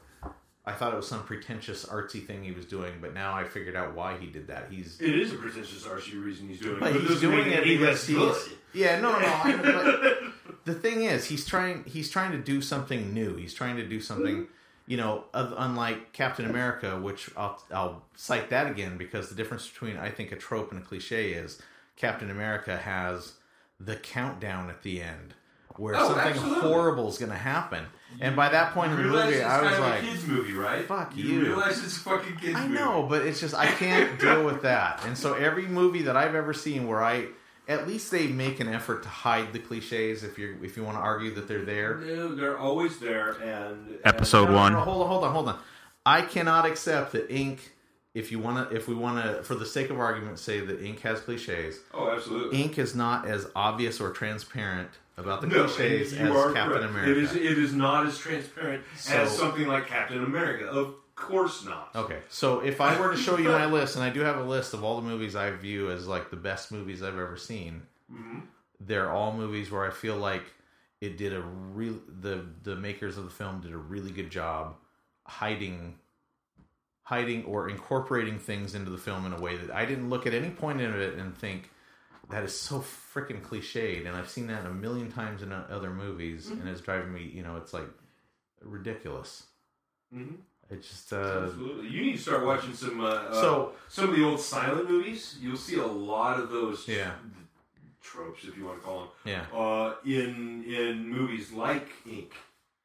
You know, uh, you'll see, you'll see a lot of that stuff Yeah. because they had to be much more creative Yeah. with their visuals because it was silent film. Mm-hmm. And I like Nosferatu, and the Germans were really fucking good at it, Yeah. and some of the French folks were really good at it too. But uh, uh, you'll you'll if you go through the ages and watch movies like uh, go back and, and and you can watch a uh, what do you call it? A, a romantic comedy of today, right? Any romantic comedy, good, bad, or indifferent. And there is good romantic comedies. I don't give a shit what anybody says. There is some good ones. Most of them are utter shit, but there is a few good ones. Now you go back to like a Can't argue with that. what? I said I can't argue with that. Exactly. Um, you go back to Bringing Up Baby. I don't know if you know this movie at all. If you don't, you need to watch it because it's fucking hilarious. Uh, it stars Cary Grant and uh, Hepburn, um, Katharine Hepburn. Back when she was really young and skinny and just, and wow, she was amazing looking back then. And uh, um, you, you go back and watch that movie. It is a romantic comedy from beginning to end. It has all the same tropes, the same the, or cliches, whatever you want to call them. Has all the same story arcs that any romantic comedy has. Yeah. But it's absolutely fucking brilliant and amazing. And the comedy timing, Cary Grant was always good at it anyway. And you realize how good Katharine Hepburn is at it as well. She's fucking brilliant in that movie.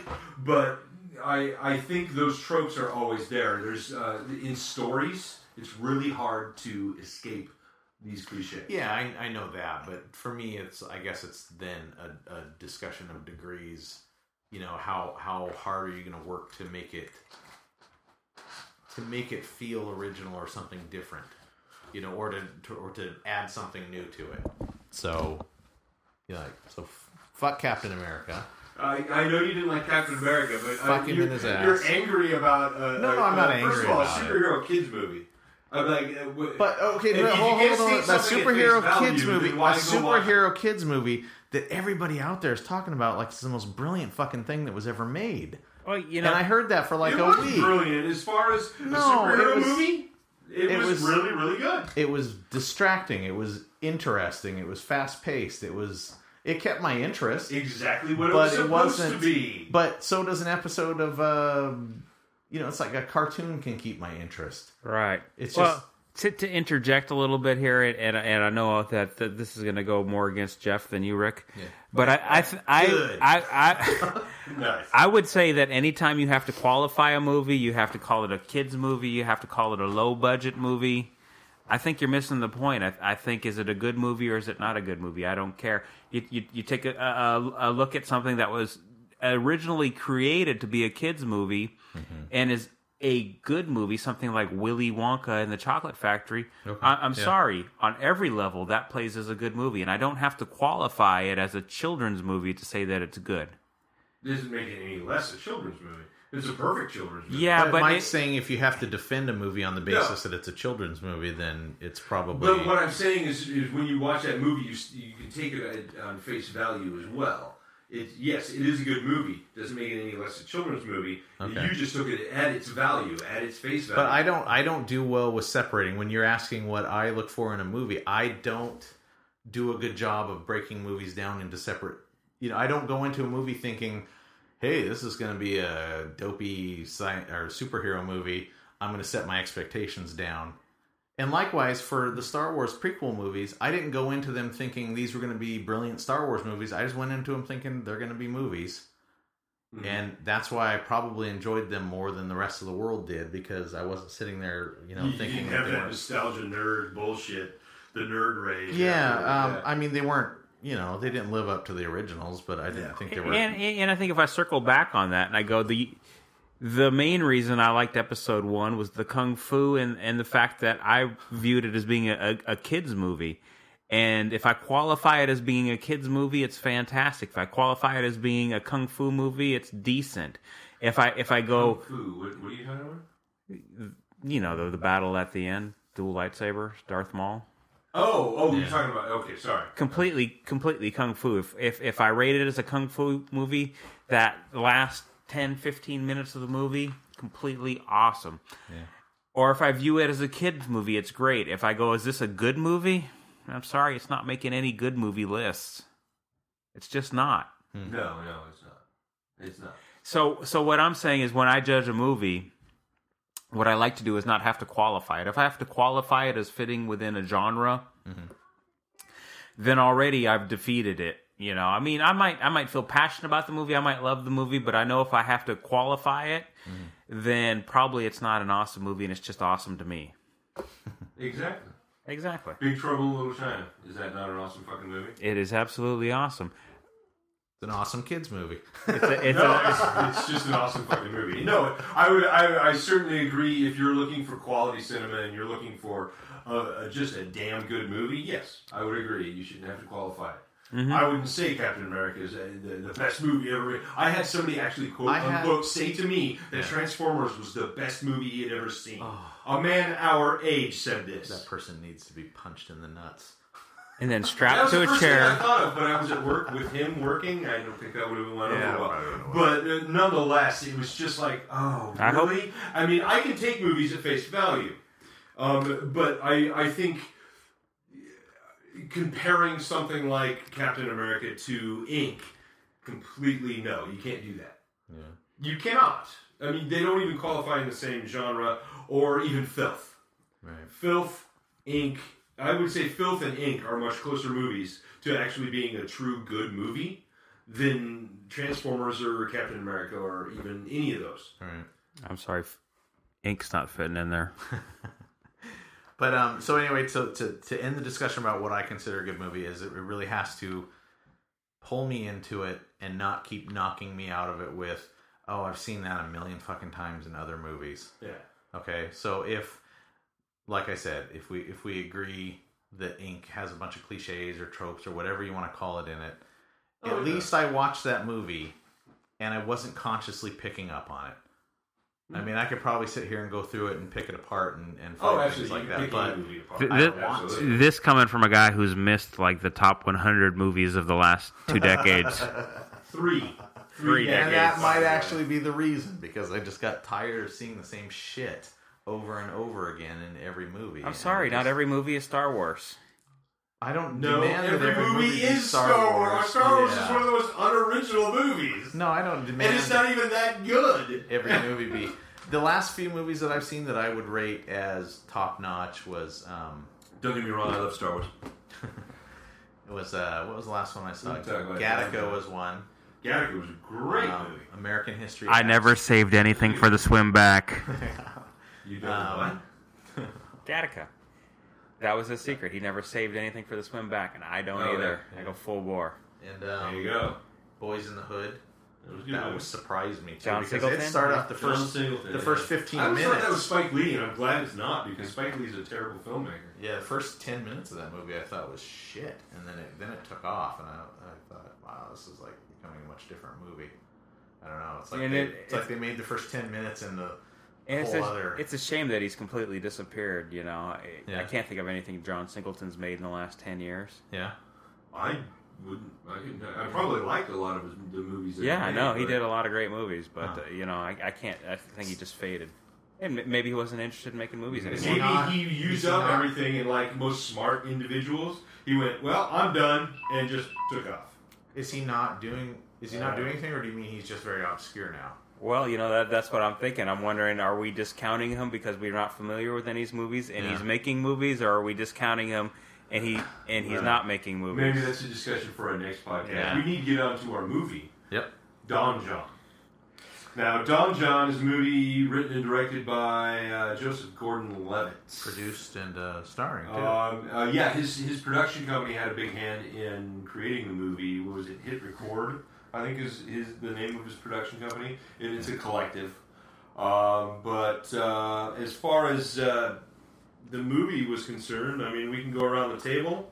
Um, Well, I, I- we could do some facts on it. I mean, it's Well, 2013. I- we already, I- it was edited by Lauren Zuckerman. I think she did a fucking great I, job. I, I do want to talk about he- the facts here for a moment, and, and I'm sorry to interrupt you. Um, I know. I want to. I want to continue some of the movie info. It stars Joseph Gordon-Levitt as a uh, because when you want to go cheap, hire yourself.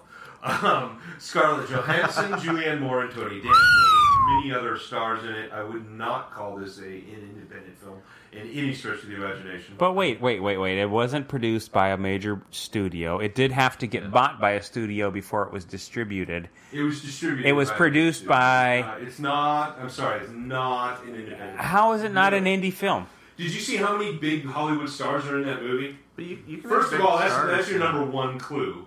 it's not an independent film. That's like saying Monuments Men, just because it was produced, directed, and written But- by the guys that started the movie, doesn't mean it is not a. But he had to shop this around at film festivals to find a distributor. It was not Sony. Nobody budgeted this film beyond him and his, his personal I company. just I don't think it. I I don't view it as an independent film. It might be a little too have too many connections to big Hollywood names, but huge Hollywood names. big big celebrities can show up in, in indie films, though. Oh, absolutely. Yeah. I mean, yeah, but I. Are there It's any- just. Oh, and speaking of which. I was I am I just so out of touch with movies, or was I, I was a little shocked that Tony Danza can actually act.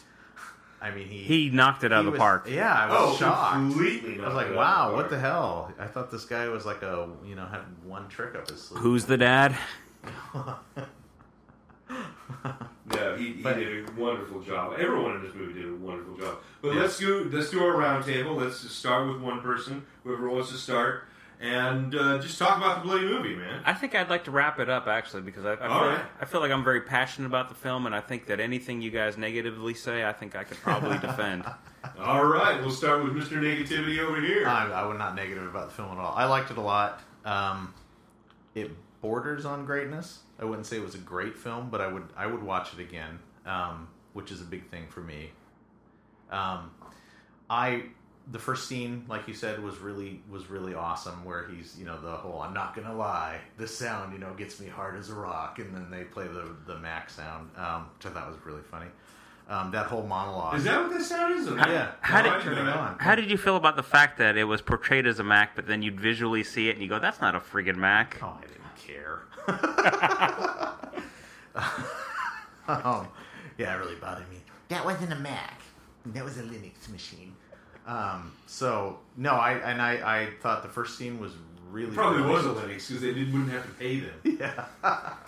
so, um, but I'll tell you what, for the next 10, 15 minutes of that movie, I started to hate it because I thought it was going off into this direction of like, and I I don't know how to explain this to you guys. I've been thinking about how to how to word this. Um, I don't know if there's a word for this or a genre for it, but in American cinema, there's a there's a phenomenon where movies will include some titillating stuff to like draw in their their kind of sexually timid middle class white viewership. And you can go back to movies like Basic Instinct. What was the big deal about that movie? Do you remember anything about that movie? What do you Cunt. remember? yeah that's exactly right. That's what everybody talked about. The lesbian scenes right? There were there were scenes there were sex scenes. Which movie is that? uh, Sharon Stone where it's like oh, I only saw the one scene in that entire movie. Yeah, for I've never one- actually seen it. Cunt. Yeah. But I- that- I, I saw her pudenda. yeah and for how long for Her like, uh, for about Eighth of a less than second. second, yeah. Yeah. It was like, oh, there's a that almost a muff. I'm gonna go home and masturbate because I was like, It'd have been better if you had shaved. no. But anyway, it was the so- '80s. Nobody shaves. So movies like that, all the way up through, and the, the most recent one I could think of was, and I'm sure there've been more, but I don't follow movies closely enough. Oh, which was um, the last biggest one was that Magic Mike movie. What everybody was talking about the male a- stripper movie. That's Yeah. a good film. I liked it. You liked it? I haven't seen it, so I'm I'm judging without knowing what I'm talking about. But for me, it just seems like one of those little movies that's knocks it out of the park. I've heard Channing- that. Channing I- I Tatum? Yeah. Good. No, it's, it's it's it's a good film, but it's not. But would you say it's it was it was designed mainly to pull people in on the fact that ooh you see naked people or No, I wouldn't. I would. I would say it was a character piece developed to show the No, character that, of. that was never. That's advertised. not what I heard people respond. To. Well, very much to. like the film that we're discussing Well, today. that, that may have been what people Yeah. responded to, yeah.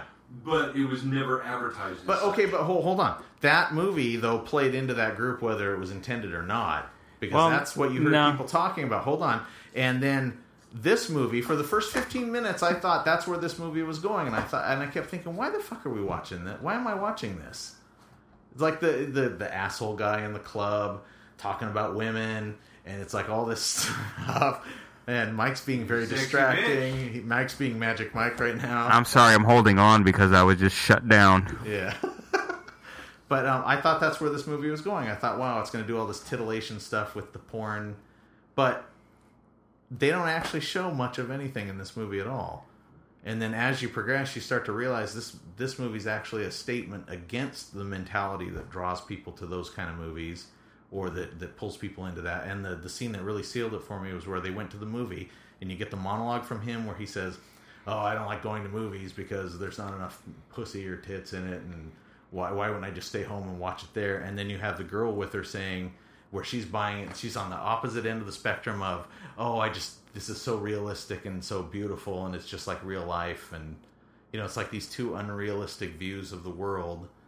And um, Got for me, you know at what, that Rick? point, then I was like, wow, I did a complete turnaround on this movie. I thought this is really, really good. This is going in the direction that I was hoping it would go. So. I love you, Rick. You you you got it right there. I mean, I Yeah. wanted to argue with you at first when you started talking about the fact that you know this was advertised as being a movie about masturbation, but no, you, absolutely you're right. Yeah, it's not. You were you. It was advertised as as a movie, and they were trying to suck in the people going, "Oh, this movie is about guys who are addicted to porn." This movie Yeah. had nothing to do with being addicted to porn at all, Yeah. and it had very much to do with a lot of what you just discussed, and then love. It was a love movie Yeah. and, and not love in a traditional sense, but love, uh, you know, people who are walk different strands of life and, and and know love to be many faceted things and not just one kind of love. This was very much about that. So I can appreciate that you are defending this movie based on the point that this was not a jerk off movie. That jerk off, you know, that whole aspect of the movie was just to bring viewers in, and I don't know that it was there to bring viewers in so much as it was just to create back a backdrop Yeah. and and you're right. I, I, I liked I liked what they said about the movie and, and the movie not containing the tits or the ass and him not being into it. He originally had a lot of like a lot of the when they would show cuts of what he was show watching on his computer. Mm-hmm. I guess originally they had a lot of the it was a lot more graphic, and so they they cut out a lot of that. I don't- which I don't- think was a smart idea because it would have given the wrong. That would have been actually playing into that stupid, you know Yeah. that oh that movie's you know we got to watch this movie because there's all this porno. no, I, I, I, and, and I think that's what makes it a more brilliant movie. Mm-hmm. And, and when you led and you said it was only an okay movie, I think that's what that's one of the things that makes it a, a truly a brilliant movie. I, I think it borders on being great. I think it kind of stumbles toward the end a little bit. Um, I think it kind of. Oh well, I'm going to let you continue the because the end happens to be my favorite part of the movie. Really? I felt like it was a little bit of a like. In So- fact, that was so so, he finds- uncliched. He finds the. I don't know. It felt like a chick flick ending. Like he found the perfect, found his soulmate, and this was all he needed. and No, that was that. did you not hear the speech at the end of the movie? It wasn't his soulmate. He knew, she knew they were not soulmates. And I, They were in right now, and that's all that really mattered. Okay, maybe I missed that, and, but um, and, I, and uh, I, I think to I think me it felt like a, a sort of a chick flick kind of ending. No, I, th- I think maybe you need to go back and, and listen to the monologue at the end. Okay. 'Cause I think I think Jeff nailed it, and this is one of the reasons why I love the movie because he goes on to describe the love he has for this woman, knowing knowing that the woman that he loves, he doesn't love as being somebody he wants to marry. It's it's just a love based on the fact that you can love somebody without needing them to be your wife, without needing them to lift you and elevate you and be there on a daily basis, but you can still love somebody for the physicality. You can love somebody for their brain, but you don't mm-hmm. necessarily need them to be your life partner. And, and I think this is an opinion that comes from you know people who you know love many people.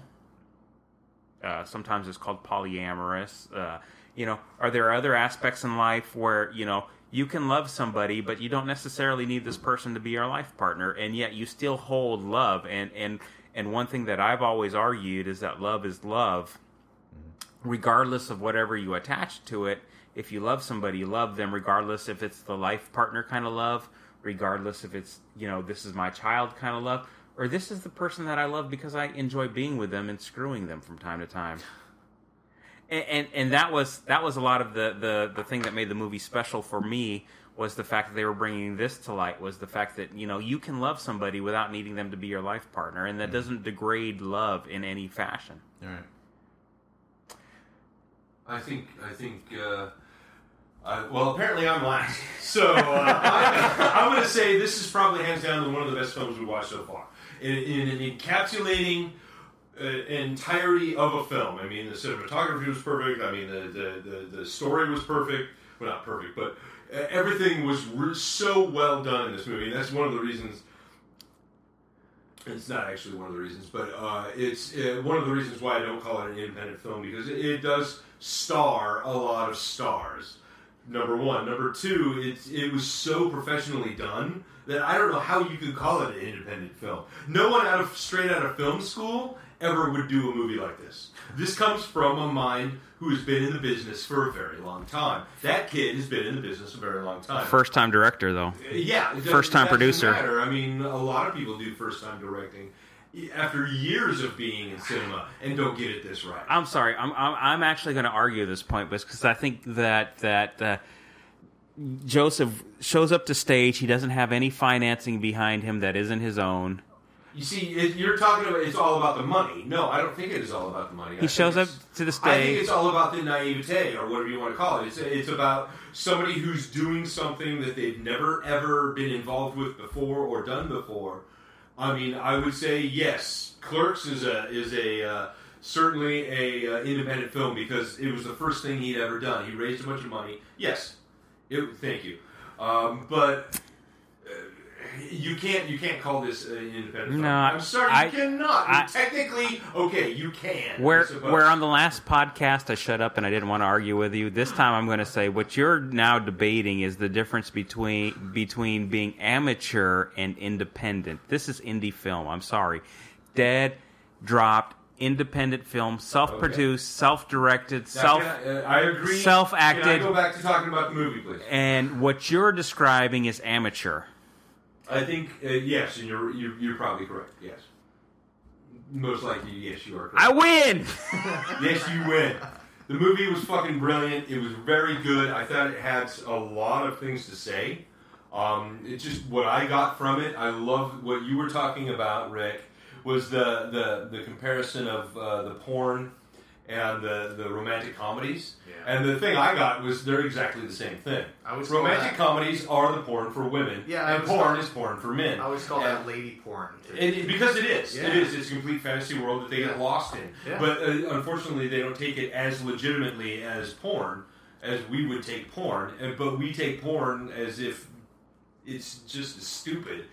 I mean, porn is stupid. It's ridiculous. It's a fantasy world, and that goes into the kind of the next. Uh, that's the societal kind of view of the movie. Is this our society has made it m- more attractive to watch porn and that instead of connecting with a real person. I'm sorry. I like watching porn every day. Don't hold it against me. I'm not saying it's necessarily a bad thing. I mean, you obviously and have when, when you throw the little But- the little uh, little uh, tissue paper into the into the wastebasket, does it make the Mac throw Oh, away I, I'm a, sound? I'm a It's come in hand kind of guy.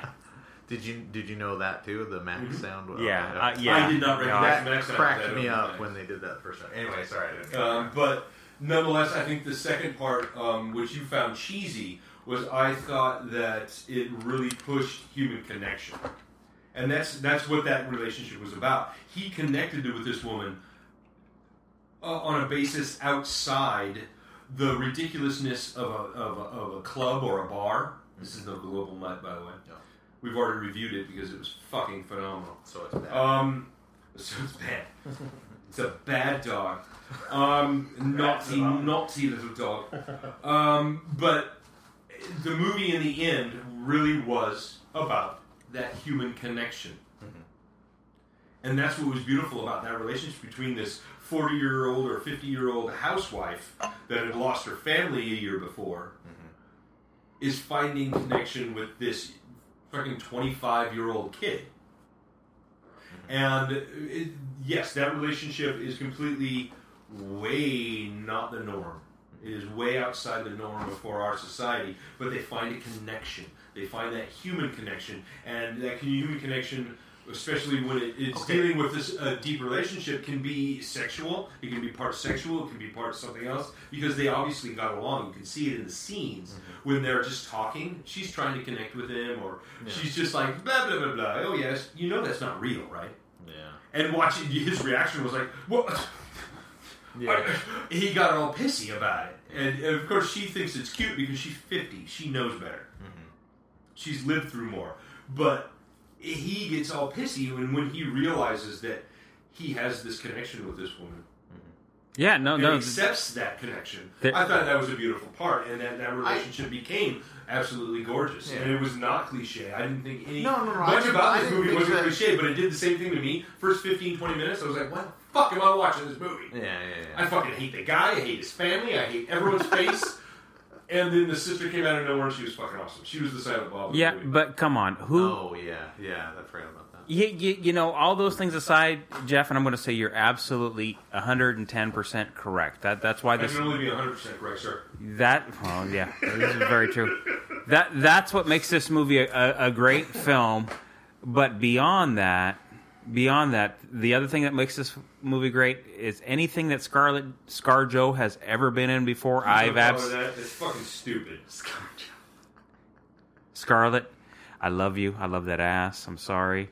She's a gorgeous woman. I'll, I'll give you that. When I first saw her, when I first started seeing her in movies, I was like, "Why is this woman in this movie?" She's not. And then she just what? She got better and better and better in everything I saw her and So it was. She's amazing. But one of the other, one of the other, I, I'm finishing this up, bitch. Uh, one of the other aspects of this movie that I absolutely loved was the religious aspect.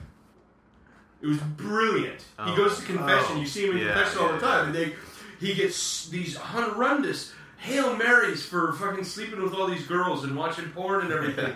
And finally, all he does is sleep with a girl, and he still gets to say he would have been better off watching porn the whole time. Is that what you're saying to me? It was absolutely genius. I love the fact that, Hey, that listen, I wanna- I wanna church say- in Hoboken, New Jersey, was it was it was a brilliant part of the movie, and, and the kid writes really fucking well. Hopefully, this isn't his only thing he does. Um, I I want to say I actually agree with everything you just said, but my beef with the ending was it felt like they opted for the kind of sappy end where he found his life. But hold on, and what I would have loved for them to have, to have done, like right after that last shot where you see their two faces like melting into, you know, they were going back and forth really fast, and you see their their faces. You mm-hmm. know, Yeah. and that was like sort of, and then they end right there. What I would have loved to have seen if I had been a part of this movie, I would have said, fade to black and have the Mac sound go off again and then have his voice come on and say, Not gonna lie, this still gets me hard as a rock. but now I understand how it fits into my life. And I No, would and that that's fine. That I for understand. me, but a I little think thing like that would have been And I, a I big- can't, I'm not trying to second guess the director and, Yeah. or writer of the movie, but I think one of the things that one of the reasons the end movie ended the way it did, Yeah. and you see all those stop doing that because no one can hear you; they can hear me perfectly, um, because I'm loud. Okay.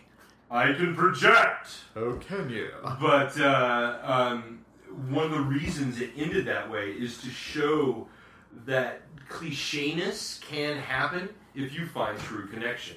The cliche of a uh, what do they call it? A romantic comedy can happen. That was the point of that end of that movie was all the cliched romantic comedy moments were happening for this couple that really had a true connection and not just the bullshit. Oh, he said, she said, we But- hate each other at the beginning. Now we love each other. Now we hate each other. Now we love each other again. But what it, felt, what it felt like to me was at the end he found this this woman that he connected to, and that he, and then they dropped that whole problem he had with the computer, and that that was just gone, and they end with the Wait, wait, the- wait, with wait, wait, wait, wait. And so No, no, they, they no, didn't really resolve, no, It didn't feel no. like they resolved that. No. That's all it felt like to me. It felt like that was No. just, that was just cast aside. No. No, and it then I wasn't. wasn't. That was completely resolved.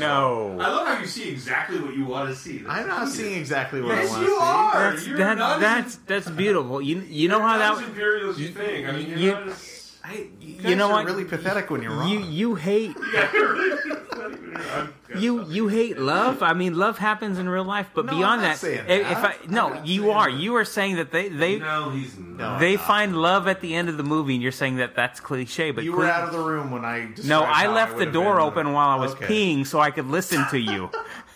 No, and I think his ending would have been perfectly fine as well. But not, just any, wanted not to- any less truthful. Nah. Not any less truthful Eh, eh, eh. than than what? and beyond that, because Yeah, there's how there's is. because there's no discussion of the porn doesn't mean that the porn just suddenly disappeared. It's just that That's the what it porn felt like. no, the porn doesn't matter, and that that's that's what was being said by the Julianne Moore character all along. Was Yeah. okay, you like porn, so what? Yeah. So the porn's not an issue, man. So why bring it up at the end? But the sto- from a storytelling mechanics point of view, the mechanics of storytelling, where you Now it's the have to- mechanics No, no, no, no. It would have been nice to have a last little wrap up of Oh, that you, part you, of the you want to you want to see him throw Instead the of- tissue one last no, time? No, no, no, no. I wanted to see just one last reference to that, and and for to hear him say. There was one last reference to that. Maybe I missed it then. There was one last reference to that when Okay. uh, he's cleaning up his house. He's already got this connection with Julianne Moore. He's already had that, that wonderful sex after he took a bath. Okay. and et cetera, et cetera. Oh and uh, it's it's obviously some days or weeks later, and he's in his own house, and now it's clean. He's back to his old routine. He's obviously a very disciplined human being, so he's got everything cleaned up, and uh, he empties out his garbage. I don't I don't remember if there was tissues in it or not. Could have been.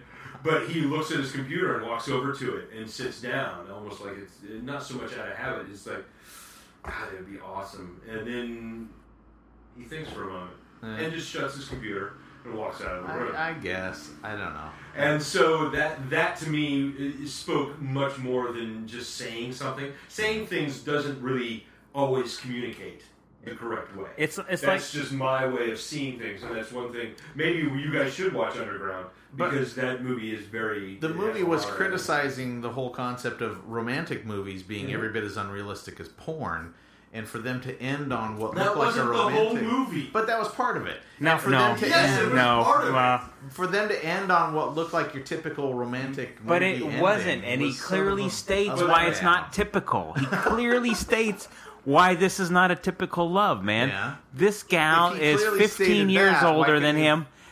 All he loves is her as being a human being. He loves banging her, but it's not the person he wants. It's not your typical love. It doesn't end on that note at all. And the porn is thrown away. And it becomes a non-issue. You know why? Because the porn is a non-issue. All of us is watching porn except for Jeff. And you know what? You know what? That's why the that's why the message at the end of the movie, man. I love the last twenty of the movie minutes of the movie were Yeah. fantastic. They blew my mind out. I go, this expresses me, and it expresses my feelings on love. Yeah. The only negative, the only negative things I would have to say about the movie is it took like an hour to get to that last twenty minutes. I mean, I think I think it could have been condensed a little bit, but beyond that, man, it's fantastic. Fantastic film, Yeah, well, and see, you're I- wrong I in think saying that it was was a a good- cliche ending. It was not No, cliche. no, no, no, no. I didn't say it was a cliche ending. You guys threw that in my mouth. I didn't say it was a cliche ending. I said. I'm throwing other things in your mouth later. I Come on, big boy. Okay, we got to end this. Yeah, so we're we're gonna um, just accept the fact we're gonna end on the fact that Jeff and Mike are wrong about the ending and that I'm right, and so we'll move on from there. It's all right, big boy. I don't always have to be right. All I have to be is on top. Hey, I won at Facebook Thumb Wrestling today, so I think I'm in the driver's seat. I'm saying we're all winners at this table. Yeah. Oh, I, th- I think we are all winners at this table, but I Oh, think uh, so Mike sweet. and I are the bigger winners. But uh, no, and I think it goes back to exactly what I said. He was making a point. It was referencing Hmm. the very fact that the romantic comedy and porn, there is in middle ground. There is an equality to it. There is a place where you can find both in another human being. Yeah, exactly. That, so, and that, that was the point at the end. He had already had all the sex with her. He's had all kinds of weird sex with her. Yeah. Why not the romantic comedy part of it? Okay. So, I just, I for me, I felt like that was um, the main point of the movie was his little addiction. It would have been nice to have a little coda at the end. I, I always, About why? that. Why do you need any sort of sound? You don't need people because it felt like somebody looked at the film and said, "Wouldn't it be sweet if we Wait, ended did where you- they just did- they were having?" But this you don't know that that moment?" happened. You're No, assuming that happened. But that's what I got. you are, and I find this funny because this is now how I view the way you watch movies. Yeah. Is you go into it going, "What's wrong with this movie? I'm going to find it." No, I don't go into And, what's wrong but that's with what it, that's what it sounds like. That's what it sounds like you do. It was like, oh, that was a cliche. That was a cliche. That was a cliche. This is a shitty movie. Let's leave. You know, I, I, I don't want to be gang up on Rick too, But, but that, but- but- I kind can of where he's coming from. But can part and don't watch any more '80s movies because they're all cliches. it- it- Please don't. Unless it's Big Trouble Little China. Not, not all it's of awesome. them. Not all of them. Are. But not only that, as he's saying that the guy actually had a, a problem with jerking off and that he had a porn addiction. He didn't have a porn addiction. He just wanted to jack off and enjoyed watching porn every day. That's not an addiction. It's not an addiction, Rick. Are you saying he had an addiction to porn? Because now, now you're saying you wanted his problem resolved, where I'm saying the re- resolution of that problem was it's not that big a problem. No, it's He not, it's not that. I, I don't think his his quote unquote porn addiction was a problem. It wasn't an addiction. He was using the fantasy. He was trying to live in the fantasy. And uh, this is something I've always said. Fantasy is not as awesome as reality. Because trust me, if Yeah. you try to put take your fantasy, your greatest sexual fantasy, and pull it into reality, it's not going to be pleasant. The female It's character. never going to be pleasant, whether it's the threesome, whether it's uh, uh, Bo Derek, talk about a 70s reference, um, whether it's, uh, I don't care who it is, uh, Scarlett Johansson. It- It's probably not going to be what you want it to be. 99 times out of 10. Mm, I still feel satisfied ever after every threesome I ever have. There you go, and uh, I'm, I'm glad you do, but So I it's don't Mike. know if I could. It's Mike, lefty, and righty. Yeah. you and me and Heineken. And I, I So- think with that, you know, we're gonna we We're gonna that- We're going to it end this because we're way past our time. We tried to keep it at an hour and a half, and we're now at an hour fifty-three. What's so- what's our next movie? Our oh, our next movie. What was it? It was Blue Ruin. If you haven't seen this movie, I suggest you go see it. I don't know. I haven't watched it yet, so Blue I probably Ruin? shouldn't suggest it to anyone. But that's what we're going to do. We're going to watch Blue Ruin. Blue Ruin. with some Blue global Ruin. with some global Ruin. mutt. Are we gonna have global mutt Blue while we Ruin. watch Blue Ruin? Blue Ruin. I don't know. Let's come over tomorrow because of the barbecue thing that I posted. I don't know if anybody's coming. I don't think anybody's coming. But you can come as late as you want. I have Come on over. I haven't committed myself because I got a father with issues, but beyond Uh, that, no, I should be understand, there. I understand, but if you guys need to come over after five or six or Yeah, seven, you know what? I I know where you live. I'll be there. right on, right on. You can be there. You can too. I- if- Bring if it Ann. works. She needs to come out and get some air. Oh my God, I miss Deanne. I love. I her. know, I love you, she's Rick. awesome. But Deanne also just you know. We have another day tomorrow though that's loaded up with stuff, so I'll, I'll have to uh, take a Well, look at it and dump see how it's that gonna. load at the end of the day and come on out. you just All right? you just let Deanne know Hey, how much I guys, miss her. This has been Beer Plus Three. We love you guys, and uh, you know what? Drink more beer. Fuck it. Um, Wander, we love you. Wander, amazing. Uh, can't wait to go to the brewery. Well, soon. Love you guys. Bye bye. Bye bye. Bye bye. Not going to lie. This sound gets me hard as a fucking rock. Also, this podcast gets me super horny. Beer Plus 3 featured Jeff Swatman, Michael Zamora, and Rick Anderson. Please subscribe so you won't miss out on future alcohol fueled antics. I'm off to rub one out. Good night.